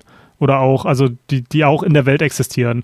Und das ah. ist so ah. geil in diesem Klavierstück in Mass Effect 3, weil das, das kommt nämlich, wenn du gerade von der Erde fließt, während die Reaper ah. angreifen. Und du hörst halt dieses ganz seichte Piano spielen und dann kommt ein Reaper ins Bild und du hörst dieses dieses krasse Horn. Und das, das ist so ja. gut gemacht und das ist halt einfach jedes Mal, wenn du einen Reaper hast, hast du halt wieder diesen, diesen Ton, der dich auch wieder an das Stück erinnert. Und Mann, ist das gut. Aber gut, wir haben, eigentlich wollten wir heute nur über Mass Effect 1 sprechen, aber ihr merkt schon, das ist wahnsinnig schwer, das das Spiel als Einzelnes zu betrachten. Ne? Ja. Aber wenn ihr jetzt auf die, die Zeit guckt, die wir verbracht haben, das ist, glaube ich, jetzt schon einer unserer längsten Podcasts, die wir, die wir gemacht haben. Der Staffel, ja. Stellt euch vor, was, was da gewesen wäre, wenn wir alle drei Spiele auf äh. einmal bequatscht hätten. Oh, aber dann bringe ich jetzt zwei Sachen ganz schön unter. Das allererste, ja, du hast recht gehabt, es geht wirklich darum, Rad äh, retten oder nicht retten. Ich habe es jetzt noch kurz nachgelesen. Ich weiß nicht, warum ich drauf kam, weil er sagt halt, da werden viele Menschen wahrscheinlich draufgehen dass ich gedacht habe, okay, wahrscheinlich heißt die oder die anderen. Aber nee, es heißt den Rat beschützen oder wir bleiben zusammen, bis die Sovereign an, angegriffen werden kann. Aber das Zweite, Mann, das Ende von Mass Effect 1 ist scheiße.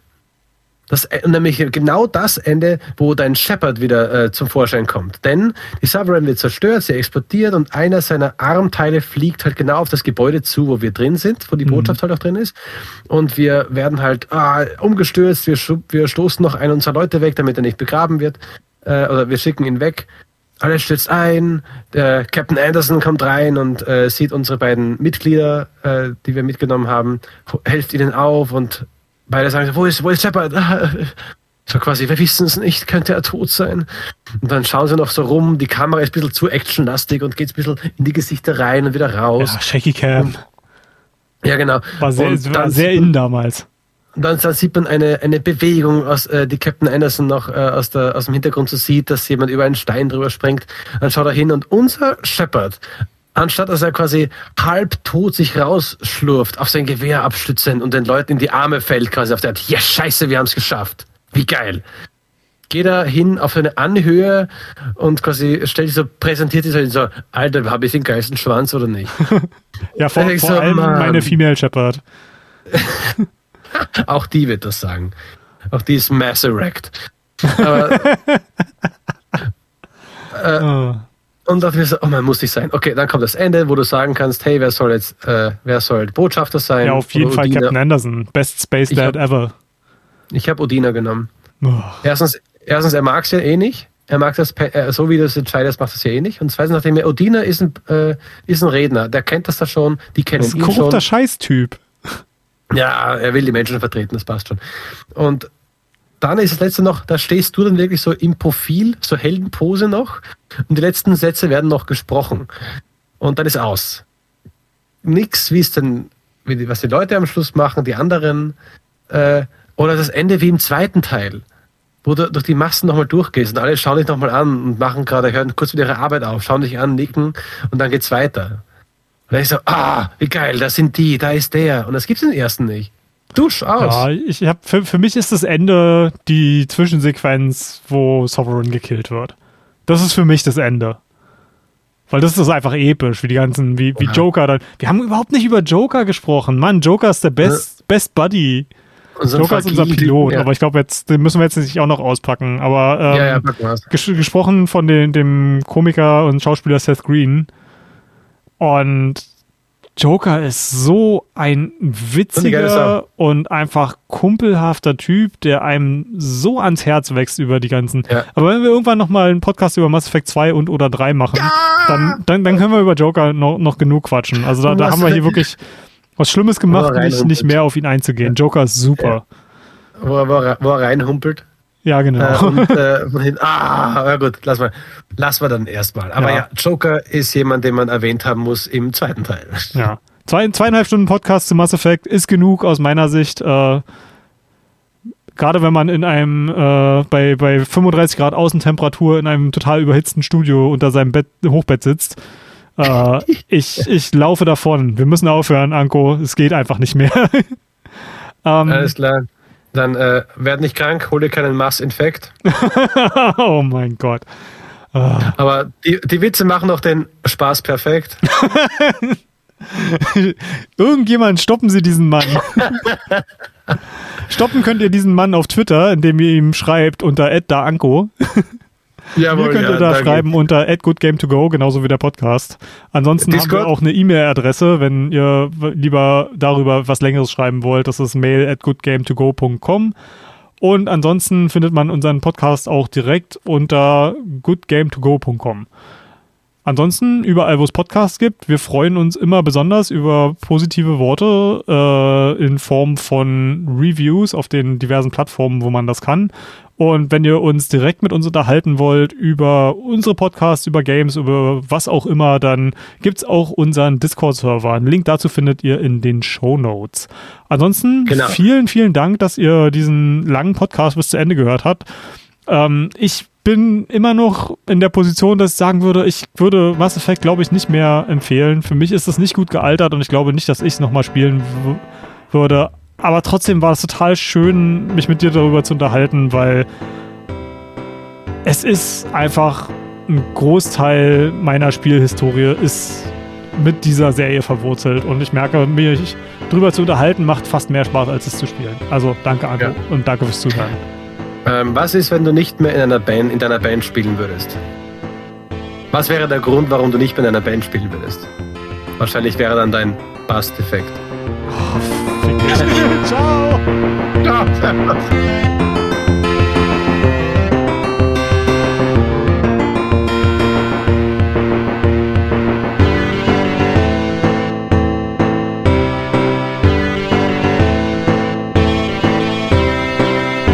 So, und weil ich zu blöd war und das vergessen habe, in der eigentlichen Absprache zu machen, gibt's das jetzt hier nach der Outro-Musik. Zum nächsten Mal spielen wir It Takes Two. Und das spielt ihr am besten mit jemandem, mit dem ihr gut zusammen könnt, dann ist es ein fantastisches Koop-Spiel. Alles klar. So viel von mir. Ciao, bis zum nächsten Mal.